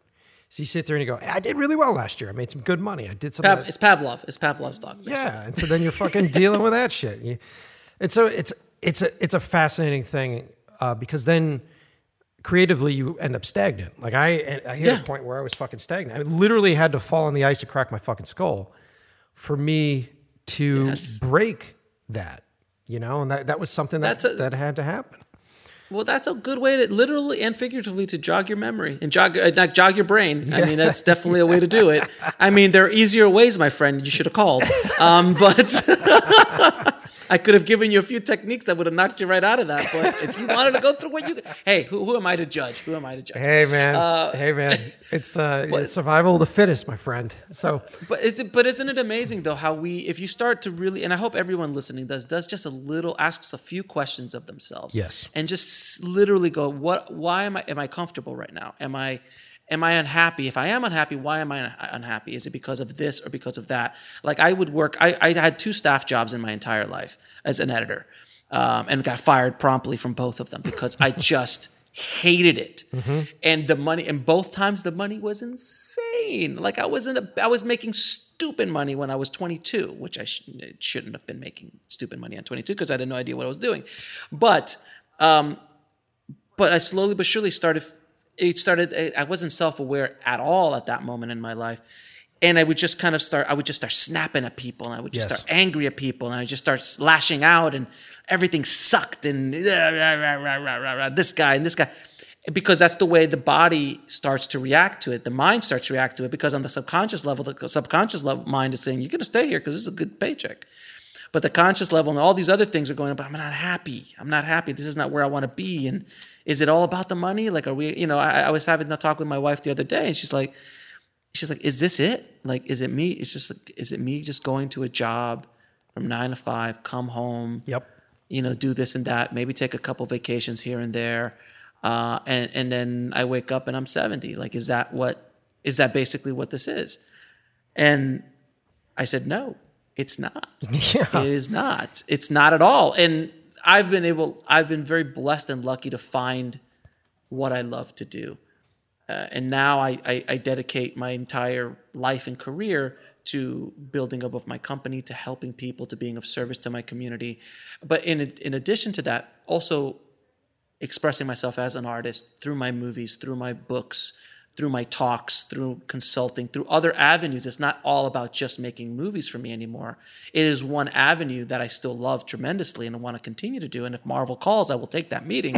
but um, but it's about all these other avenues that I've been able to find joy in. And I've been doing like I had friend I had friends of mine when I first started out because I I don't know if you noticed I do put out a, a, a decent amount of content. Yes. Uh, so, and my friends were like, "You're gonna burn out, dude. You're gonna burn out." I'm like, "No, I'm good, man. I'm good. No, man, you can't keep this up." And I'm close to four years in, and I actually am upset that I can't put more out. Like, I, I literally am now, literally studying how to modify my daily routine so I can actually, you know, um, hone in and and and really get as much juice out of the day as I possibly can to provide more service to my audience and provide more service uh, to my community. Because it's I don't know if you know this I, I'm sure you have felt this. When you give man it's it, it's addictive. It is addictive. And I forgot who said it. If it was I think it was Napoleon Hill. I'm not sure. But I think it was him. But he said like if you want to succeed um, help somebody else succeed. All right. So here, here, I'm gonna I'm gonna let you in on a little on a little behind the scenes on my end. So You're being record. You're being recorded. I hope. yeah, yeah, of course. So when I first heard of you and I went on your podcast and I looked at your website and looked at your stuff, there are a lot of fucking people out there that are like, I'm here to help filmmakers. And so like I don't know how often in my my fucking Instagram feed I'll have some asshole come on there and just be like, "You want clients? I'll tell you about clients." And I'm just like, "Why the fuck aren't you working with those clients? Why are you telling me about these fucking clients?" and it's it's this it's this rapid rampant thing that's going on right now where people are just mm-hmm. they're not supplementing income they can't make income so like they've essentially become the film teachers from our youth that were like i can't make it in the business so i'm going to go fucking teach and so mm-hmm. when i first seen your stuff i was concerned about that. I'm like oh, what's this guy and how's this thing? And i went on your show and you, you and i had a really good time on the show. And then i was doing the research on you for this episode because i just it's a it's a hard thing to discuss because myself I consider myself a director first and foremost. I consider myself a creator first and foremost. And I mm-hmm. started doing this for the same reasons that you were just saying, where I had a lot of mm-hmm. people coming to me and asking me, and I'm like, well, I'm sitting around all week. I have nothing this week, so mm-hmm. why don't I mm-hmm. just do something and and actually learn and and open up those new pathways in my mind that we were talking about earlier. Mm-hmm. Um, but I've been meeting a lot of folks that are in, I guess, this industry that we're in, which is The this, space, the space, spa- yeah. this this side industry, that are that are fucking, they're vultures. and I'm not going to name names, but they're straight up fucking vultures, and th- that's what they're doing. And and it's completely obvious. Being someone that works in this business, when you interact with them, you're like, don't give me shit. Like, fuck off. Like, you, you, You don't know what you're doing. You Yeah, hear it come out of their mouth, and you're just like, you're fucking. You might as well be a goddamn snake oil salesman. You might as well be. You're a selling me some poser. You're a poser. Exactly. Yeah. But this has been a really good episode, and I think it's been a really good conversation because it's been nice to understand, and I think it's really your obsession with your own mind that Mm-hmm. really has shaped my opinion of you. And it's it's been appreciate it's that. been really good, dude. And I think I appreciate it. it's nice to hear it, and I fully endorse what you're talking about, which is Thank you. great. And I fully endorse uh, your book, and I fully endorse your stuff. And um, I'm we got to wrap this up because we've been where the fuck are we clocking in right now? Yeah, we're getting there. It's okay. I mean, I can keep. I have a, good- a good twenty minutes if you'd like, sir. It's okay. I don't look. I, let's just keep going, baby. Come on. let's just keep going. I Well, love let's- it. Let's keep talking, and then maybe I'll offer to some extended content. But uh, like at this, You snake oil salesman. Are you going to charge for that extended content? no, dude, no, no, no. I'm, like, I'm messing with you. Dude. But I'm honestly, that's a good point because then you, and this is sort of insider talk, but fuck it. This Sure. is kind of what Yeah. I do with this shit. That's why we're here. So uh, when you start to do these things, so when I started to do the podcast, I was like, I'm just going to do fucking podcasts for people that I know, and it was just I'm going to talk, and it was for my client base that I had, and it was like, Yeah, here's yeah, what's going on, blah blah blah. So you do that. All your friends, all people that you know. Exactly. And so then I started to realize I was like, well, my friends and stuff would listen to like the first of two episodes, and like that's what Mike's doing. Who gives a fuck? And then you start to hear from people all over the fucking place, like you have. You know, you start to hear mm-hmm. people from fucking Australia. You start to hear from people from all over the fucking mm-hmm. world, and they genuinely start to have these questions. And and through the conversations that we're having, and I'll go back to opening up those fucking neurons and those pathways. Through the mm-hmm. conversations that we have today, I'm sitting here going, I'm smelling that burning. Something's interesting. Something there's something that's in there that is going to influence me. So that's my payment process until you get to the point where you're fucking at, where you're doing the indie hustle TV fucking thing and you're putting out how many hours of fucking content and doing courses and shit like that. And then you hit that point where you go, well, I gotta fucking charge for time in. Like, how do you decide, like, when do you sit there and go, like, I got to start charging for this. And if, if you start charging for that, does that become your main source of income or is that just supplement supplemental income? And you don't have to answer these if you don't want. But Oh no, I have no problem. it's fascinating. It's a fascinating thing for me, I think. Well, for me, look, I opened up Indie Film Hustle um, first and foremost as a business. It was an online business that I was going to create, and I was still doing post production and directing and things like that on the side. Yep. Um, that was my main source of income, and Indie Film Hustle was just kind of a thing that I did. And but it was a business. Uh, but I did open that business with a true, authentic um, want to help my community. Like from the moment I saw it, because I literally, it took me about a year to launch this. Like I did so much studying, so much research. I read every single book. I listened to every single podcast about creating an online business and and you know finding your niche and all this kind of stuff. And I, I learned SEO and marketing and everything. And uh, I, when I launched, I launched with a vigor. Uh, all of a sudden, I literally was like from no, from no, and I, by the way, when I launched, it wasn't like I had a base to launch from. Right. I, I had been in the olive oil business for three years, which again is another conversation. Um, but I literally was starting from zero. Right. And it wasn't like I had anyone I was, no one was helping me. So I literally within a month, I was everywhere. Like you could not go on Facebook, Twitter, Instagram without seeing me or seeing content from me. And, and they were like, who the hell is this guy? Where'd he come from? And then within three months, I was the number one filmmaking podcast on iTunes. Uh, I was like, oh, okay, that's that's fairly interesting. How'd that work out? The thing I, I saw is when I looked at the space, I saw there was a bunch of people there. You know, there's a bunch of podcasts and people talking about movies, but I didn't see anybody who had my um, my wear and tear. Yeah.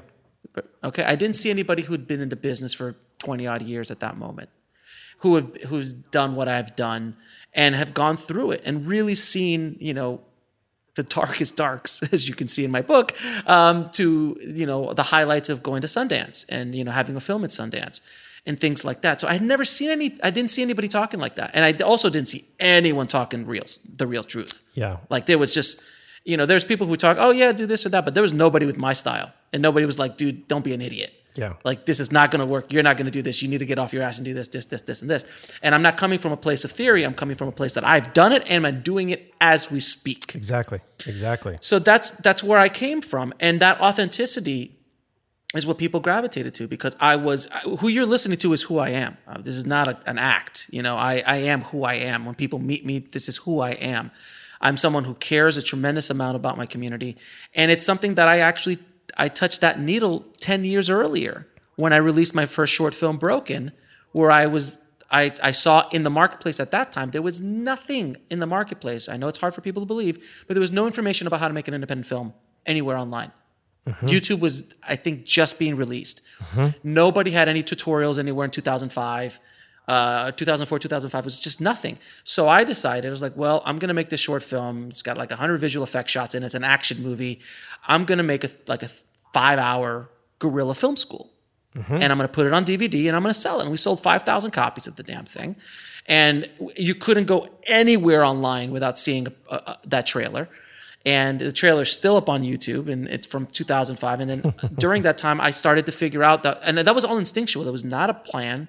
There was no, you know, it was a, just an instinctual and entrepreneurial thing that I did, where I'm like, you know, I'm going to create a product for an audience that obviously wants it, and they did. I, mean, I still remember the first day when I launched it. I had already built it up so much that I just heard the dings coming in from my mail from PayPal. Ding, ding, ding, ding, ding, ding, ding, ding. Like the second I released it, people were going crazy. We had to like send out like a thousand, like in the like. And by the way, we had no printer. We hand wrote all of them. We put stamps on all of them ourselves. So like, cool. like, what do we? Do? It was so cool. But I was able to tap into that at that early age. I wish I would have continued that process because I would then own YouTube right now uh, in the filmmaking space. But I decided I was a filmmaker. I'm not going to teach. Uh, you know, Tarantino didn't teach, Scorsese didn't teach like this, like ah, yeah, you know, and that bullshit came into my head, and then all of a sudden I just talked myself out of it. Where if I would have literally just kept going, I literally would have owned. I would, I mean, I would be the biggest brand in filmmaking sure. uh, online at that moment sure. if I would have kept going. So that's probably why I, that's why I, I do what I do. But I, slowly but surely, as the years went by with Indie Film Hustle, I started seeing the revenue start going up, and then I started building out other products and other things. And I have no issue charging for a product. Uh, you know, like like uh, Indie Film Hustle TV, which is the streaming service, like Netflix for filmmakers and screenwriters. You know, the amount of value you get for thirteen ninety nine a month is insane. It's like literally a thousand hours hmm. of courses and documentaries, and like it's insane. I have no problem charging for that. I have no problem for charging for courses that are higher end, more elite courses. I've got things coming up that are going to blow people's minds right out of the water. And I'm literally working on them as we speak, which will be coming out in the next few months. Uh, there's a lot of things I'm working on that's, you know, it's really going to take everything up to another level. But the reason why I have no problem doing that is because 95% of everything I do is free. Mm-hmm. 95% of all the content I put out is free. Mm-hmm. I charge for 5% of it. So I think that's fair. Yeah and that's a that's a symbiotic relationship where I'm like look guys i'm giving you a tremendous amount of value if you want to take that value to another place i'm going to give you something a little bit more exclusive or i'm going to give you something that i can't give you for free for either I'm, I'm partnering with another instructor or i'm creating something new. I need to build a business here because the bigger my business can get the more reach i can have the more influence i can have uh, on on my community and the, and the more service i can be for my community. At the end of the day it's about build so i have no issues turning Indie Film Hustle into a multi million dollar corporation, which will eventually be able to teach and inspire and educate and and give people the real truth around the world on a much larger scale than I'm able to do now. Right. I have no issues with that morally right. at all because I'm being of service, you know, and I have no problem, you know, charging a lot more money in the future for certain massive things that I'm doing because I see the value there. You know, like when when people consult with me, mm-hmm. I charge them a certain amount of money per hour, and I always look at it as like, look, the hour that you've spent spending this money on me might save you, or more than likely will save you five to ten thousand dollars in post production costs because you didn't know exactly. about workflow, exactly. and I'm going to break you. I'm going to break that down for you, and I'm charging you one hour of my time, or I'm charging you a package of an hour. So let's you know, say someone pays me two grand for me to break down their post production workflow for them. And if they didn't do that, it could have easily cost them thirty or forty thousand dollars because I know that for a fact because I've had films come to me that that's happened to, mm-hmm. and they run out of money in post and they come to me like, "Can you fix it?" I'm like, "Well, why didn't you call me first? You know, why did you go with a 21 year old who's never finished a movie before, and all of a sudden you gave it to them because they happen to have uh, you know, an editing system, th- th- things like that. So that's where the value proposition comes in, and that's where I have no issues charging for that because I know the value that I'm bringing. And by the way, that's taken time to build. At first, I was like, "Oh, I'm scared. I don't know this and that. I'm extremely confident in what I do now and, and, and extreme value, the value that I present people. I know that most people would charge for the podcast I put out. The information that I put out on those podcasts, I could easily charge. And it's because it's gold, man. I mean, you got a guy, I just had Matthew uh, Helderman on, who's uh, the head of finance at Buffalo 8 Films dude dude like finances like 20 feature films i'm not talking about $100000 features i'm talking about 5 10 20 million he did uh, BlacKkKlansman like i mean they they like and I, i'm there for an hour and a half asking him hey man what are you looking for hey man how should people pitch hey man how do you go get money hey what's the, the, the seriously Yeah, like would you pay exactly. would you pay ten, would you ta- would you pay 10 bucks for that Yeah, yeah. would you pay 50 bucks for that? Would you pay 100 bucks for that hour and a half? Seriously, I give it away for free. So when I charge for something else, I don't feel bad about it at all. But but my mindset is about building a business because I want to help more people because I want to make it bigger. You know, I opened up Bulletproof Screenplay because I saw that was a part of my audience that wasn't being curated to properly. Hmm. Like they were, you know, people listen to my podcast was at the Indie Film Hustle podcast, and I did screenwriting stuff inside of that. But like, screenwriters don't want to listen to finance. They don't want to listen to self distribution talk. Right. They don't want to listen to this kind of stuff. But they do want to listen to Jim Uhls, the writer of Fight Club. They do want to listen to you know all these other you know gurus and people who can help them with their story structure and motivation for that. So I decided to build an entire brand, an entire company around that. Smart. yeah. And then I have it, because it's an audience, it's a part of my audience that wasn't being curated to properly, and I wasn't being as much of a service as I could to that side of the audience. And I have other ideas and other things that I'm going to be doing. I wish I had five more of me because I could do a lot more.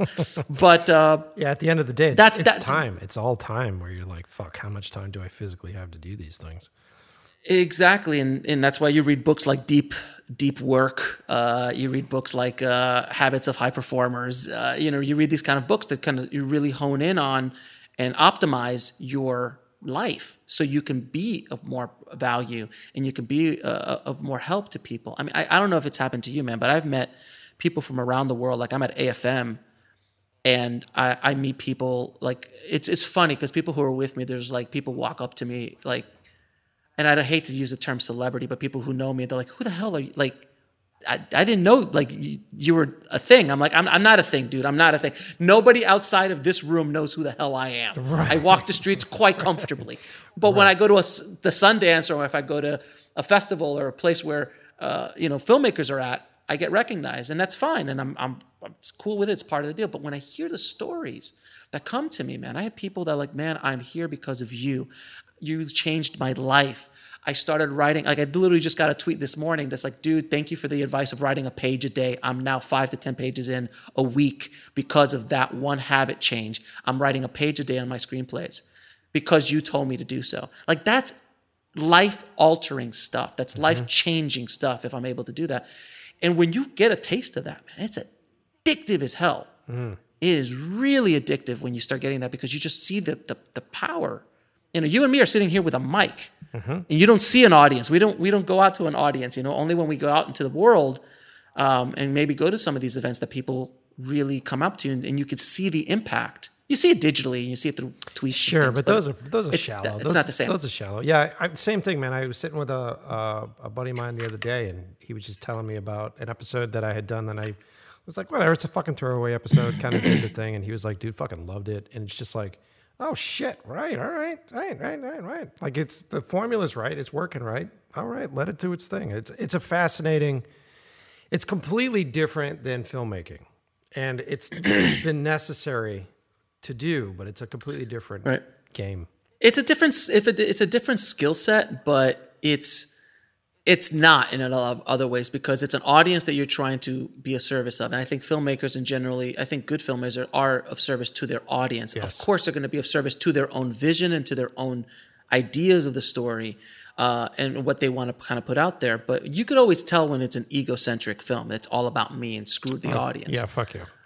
but when you watch a Spielberg movie, or you know, you watch one of these other movies, that like you could tell that he's he's thinking about what the audience is going to think. I mean, you look at Nolan's work Mm-hmm. as self and not self involved, but as as much of Nolan's self is in his work.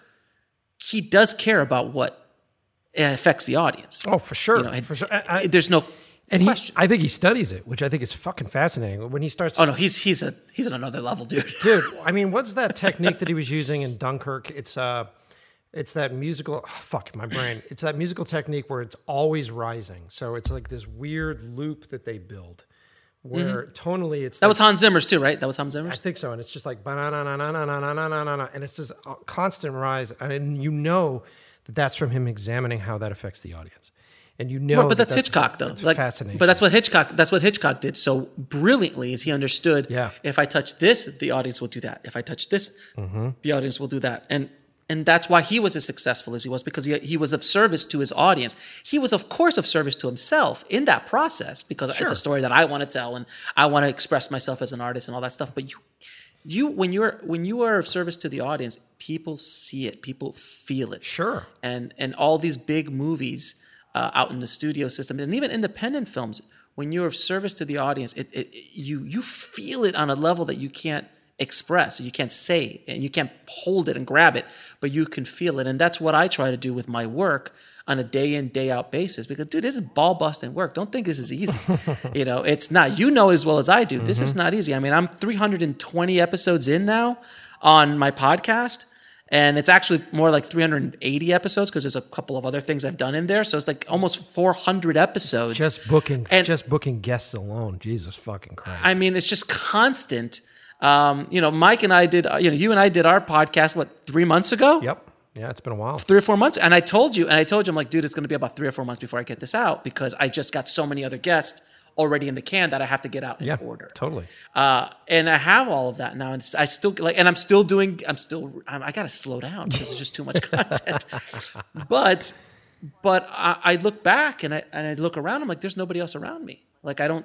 There's nobody up coming behind me that I care about. I'm not in competition with anybody. But Sure.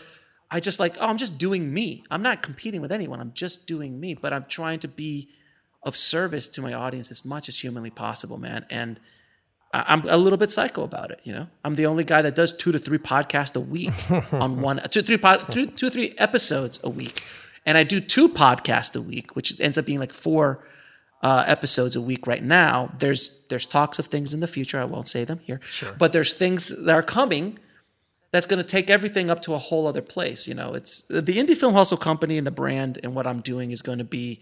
If you think I'm, if you think this is wild now, as as I may quote Jack Nicholson from Batman '89, you ain't seen nothing yet.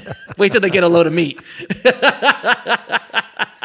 well, it's super cool, man. I, I- it's it's nice. Like I said, it's nice to actually see what your true, uh, the true meaning behind all this stuff is. And it's nice to see uh, uh, that you really do give a shit, which is good.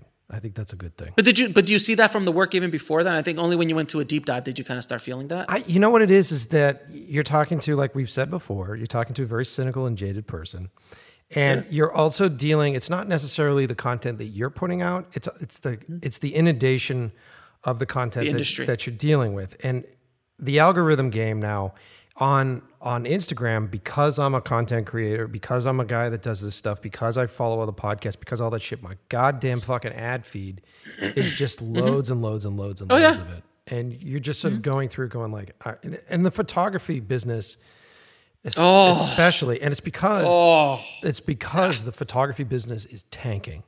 And like the clients aren't paying for it. There is no respect for it. If your phone can take a really great fucking shot why the fuck do i have to pay you good money to come in and take a good shot? Yeah. it's it's dying out. And you're seeing these high-end photographers that are struggling for income and so a lot of that stuff that you're looking at is like you, you're poor motherfucker. You need to make rent, and that's what this is. And that's there's so much of that coming at you where you're like, don't tell me how great the industry is. Be honest with me and tell me how shitty the fucking industry is right now, and tell me how bad it is for for for uh, us coming up in it. So that way, maybe I'll think. Tw- it's like me when I originally started. I wanted to get into radio.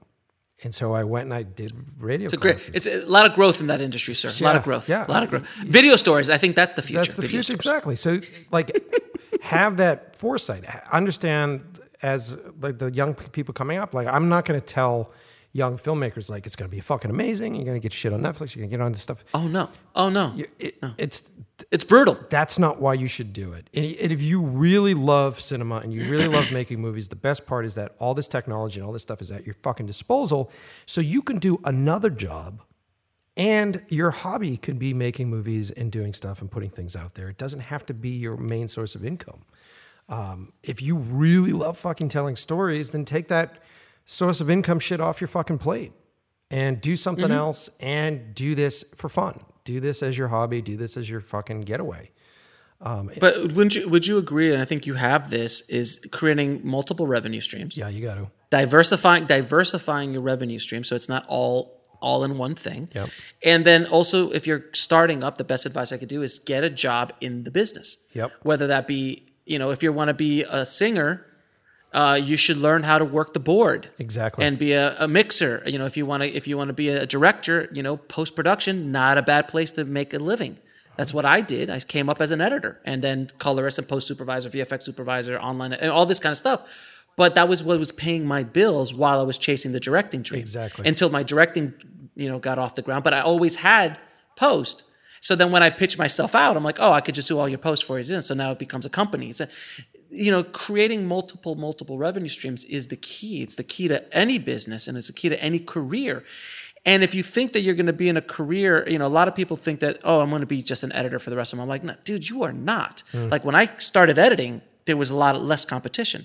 Then when I moved out here, I realized that editing, there was everybody was an editor out here. So I'm like, I'm going to be a colorist. Because at least colorist, you still have to be, you still have to get some gear. Yeah. It's not, the, the barrier of entry is a little bit higher. A little bit. Not by much, but a, bit, a little bit. And there was less of them. So then I started doing that. So then that started getting diluted a little bit. Then I was like, oh, you know what? I'm going to do online editing. So I'm going to package myself as an online editor and a post supervisor so I can package and, and finish films.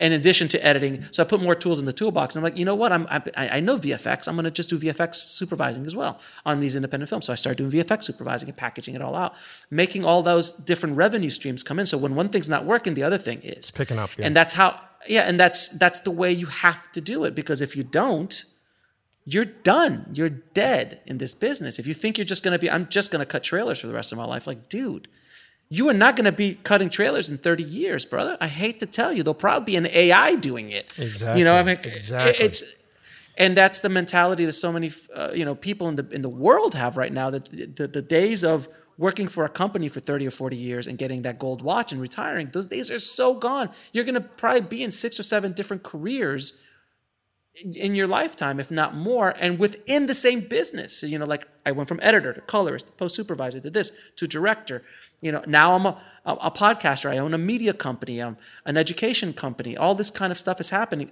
I'm constantly pivoting. I'm constantly shifting and always trying to figure out where i need to be to not only make a living. I'm not as concerned with making a living as much anymore. And i don't i don't say that flippantly. I, I i've now discovered that when i do things that i truly love and i have this base that i can pull from money comes money shows up. And that's happened throughout my career. Like you know being a film being an editor in miami mm-hmm. and making a living as a editor mm-hmm. in miami in from 97 to 2005 mm-hmm. is insane yeah. is insane. When I got out here to LA, I was like, oh my God, I have no idea how I did that. Like, I had no idea. So, even when everybody else is, even if the world's coming to an end, there's always someone who's doing okay. It was happened in the Great Depression, it happened in 2008. There's a lot of people who made a lot of money in 2008 while everybody else was going crazy. that could be mindset. That could be a lot of other things. Could be luck. Could be right place, right time. I think it has a lot to do with mindset and also a little bit of luck. Sure. You know, because everyone sees craziness and, every, and when you see crazy, everyone's losing their mind. You're like, no, no, let's see how this settles in. Exactly. If your mindset's fucked, you're not you're not going to see luck when luck comes your way. If you see, if it's um, it's wherever your mind focuses. Wherever your mind focuses is where energy flows. So if you're focusing on the negative on a constant standpoint, ah, this sucks. This is always horrible. I'd never get a chance. I'm like, guess what? That's exactly what's going to happen. But if you're focusing, I'm not talking about positive thinking only, but if you really do focus on your mind on, you know what? I'm grateful that I have this. I'm grateful that I have that. You know, I have this. I have more than most. I have this and that. When you you can't be negative in a grateful state. That has scientifically been proven in a neuroscience lab when you are grateful, which is an extremely powerful mindset to have, extremely powerful place energetically to be.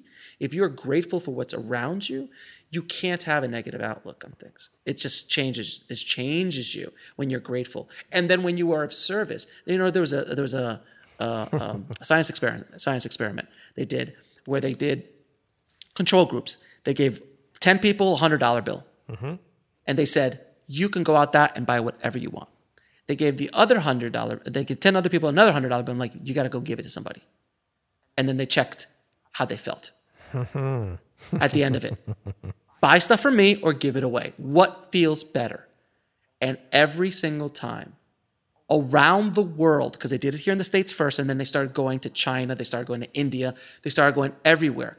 It all came the same because we are programmed on a, uh evolutionary way to give. That's how our, our species was able to, to continue to grow and become the dominant species on this planet is because we give because of community because of giving to each other because of helping each other. That's how we were able to get out of the caves and and beat out all the other neanderthals and other kind of humanoids that were running around here 50,000 years ago or 100 million years ago whatever it was. Um, because of that gift of being able to give and that's why i feel so good to give as opposed to receive i don't I don't like Christmas time comes up. I'm telling my wife like I don't care. Whatever, just get me a T-shirt. I don't care. I just don't care. Don't I don't want stuff anymore. I don't want stuff. I'd rather be able to give uh, an experience of help, of knowledge, of a thing that might be able to help somebody, a book. Uh, that's more more important. So everyone listening, try it. Just try. Try to give something to somebody, whether that even be 30 minutes of your time to talk to uh, somebody who might need your help.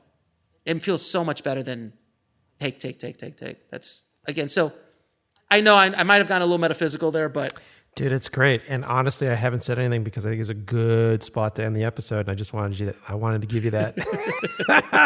but it's good, man. It's it's solid advice. I can say from my own personal experiences that it feels great to do. And and I've said it before on the show. I I learn from it.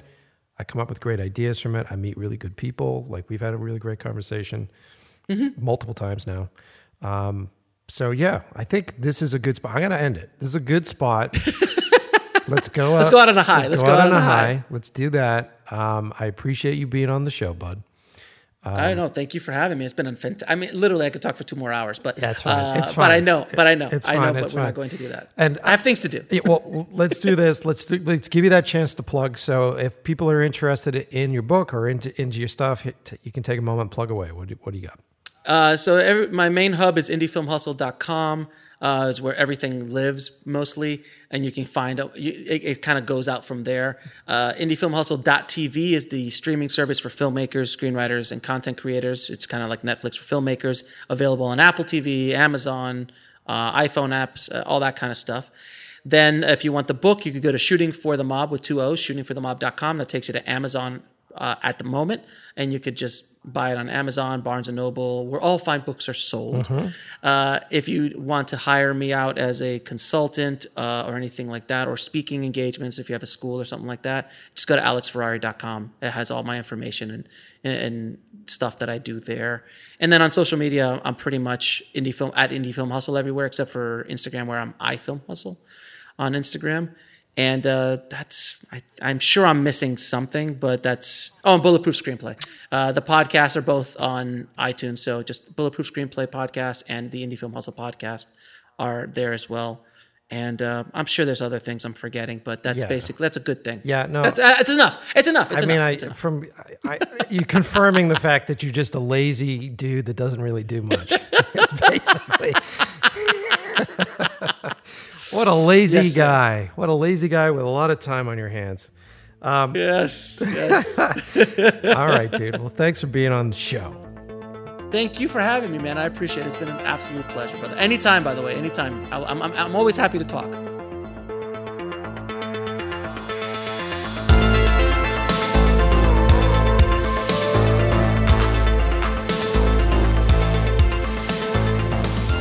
So thanks for listening, everybody. I hope you learned something new from Alex. I know I learned a few different things. Uh, like I said on the show, I felt like uh, there was some new pathways burning into my brain. Um, but uh, yeah, it was very surprising. I was very surprised to see how this episode turned out. Uh, and I think there was a lot of really good shit in there. Um, and thank you guys for listening. I can't say enough but good things about you for listening. And those of you who continue to support me, continue to support the show. Uh, those of you who are writing to me all the time and uh, responding to the polls and the questions that I'll put on our Instagram account, uh, I really appreciate it. And when I do these polls and I ask you guys what you do for work, I genuinely am curious. So definitely reach out because I try to respond to everybody. Uh, and I'll do that until I become too busy to do so. So I'm here. If you guys want to chat, we'll talk. I'm down. Uh, and like I said, if you want to support the show, go to inlovewiththeprocess.com. There you're going to find the links for our Amazon stuff. So if you're going to buy stuff on Amazon, use the banners that we have because we'll get paid. So please, I don't care what you're buying. If you're buying fucking toilet paper. Use our banner. Um, and then uh, you can also do the Audible trial thing. Check that out. Links below. Everybody that signs up for Audible. If you haven't done so before, uh, we get a little bit of money. So please check that out. You'll get a free trial. You'll get a free book. Do it for 30 days. You'll like it. I promise. Um, and yeah, so uh, what else is going on? We got a couple things on the horizon. Um, I, Gina and I, I don't know if I've talked about it yet. And we'll see when this episode comes out. But uh, we are making the big move. We are going to be headed to California. And uh, we're going to be doing that trip across to LA. And I'm thinking about actually documenting it for the show because there's a lot of you out there who are like, hey, I'm thinking about doing the LA move and I don't know how it's going to be. Um, we'll, we'll, we'll tell you. we'll tell you as we go through it. Um, and I think that would be a fun thing to listen to. So, uh, yeah, it's been a long episode, so I'll keep this outro pretty short and sweet. As always, thanks to our good buddy Code Electro for the sweet, sweet music that you're hearing in the background. Check him out. Go look him up. Code Electro. His website uh, has the vinyls. He's got really cool vinyls with a lot of this music you're listening to. Uh, so he's an awesome dude. I love him. Check him out. And uh, as always, I love you guys too. Thanks for listening.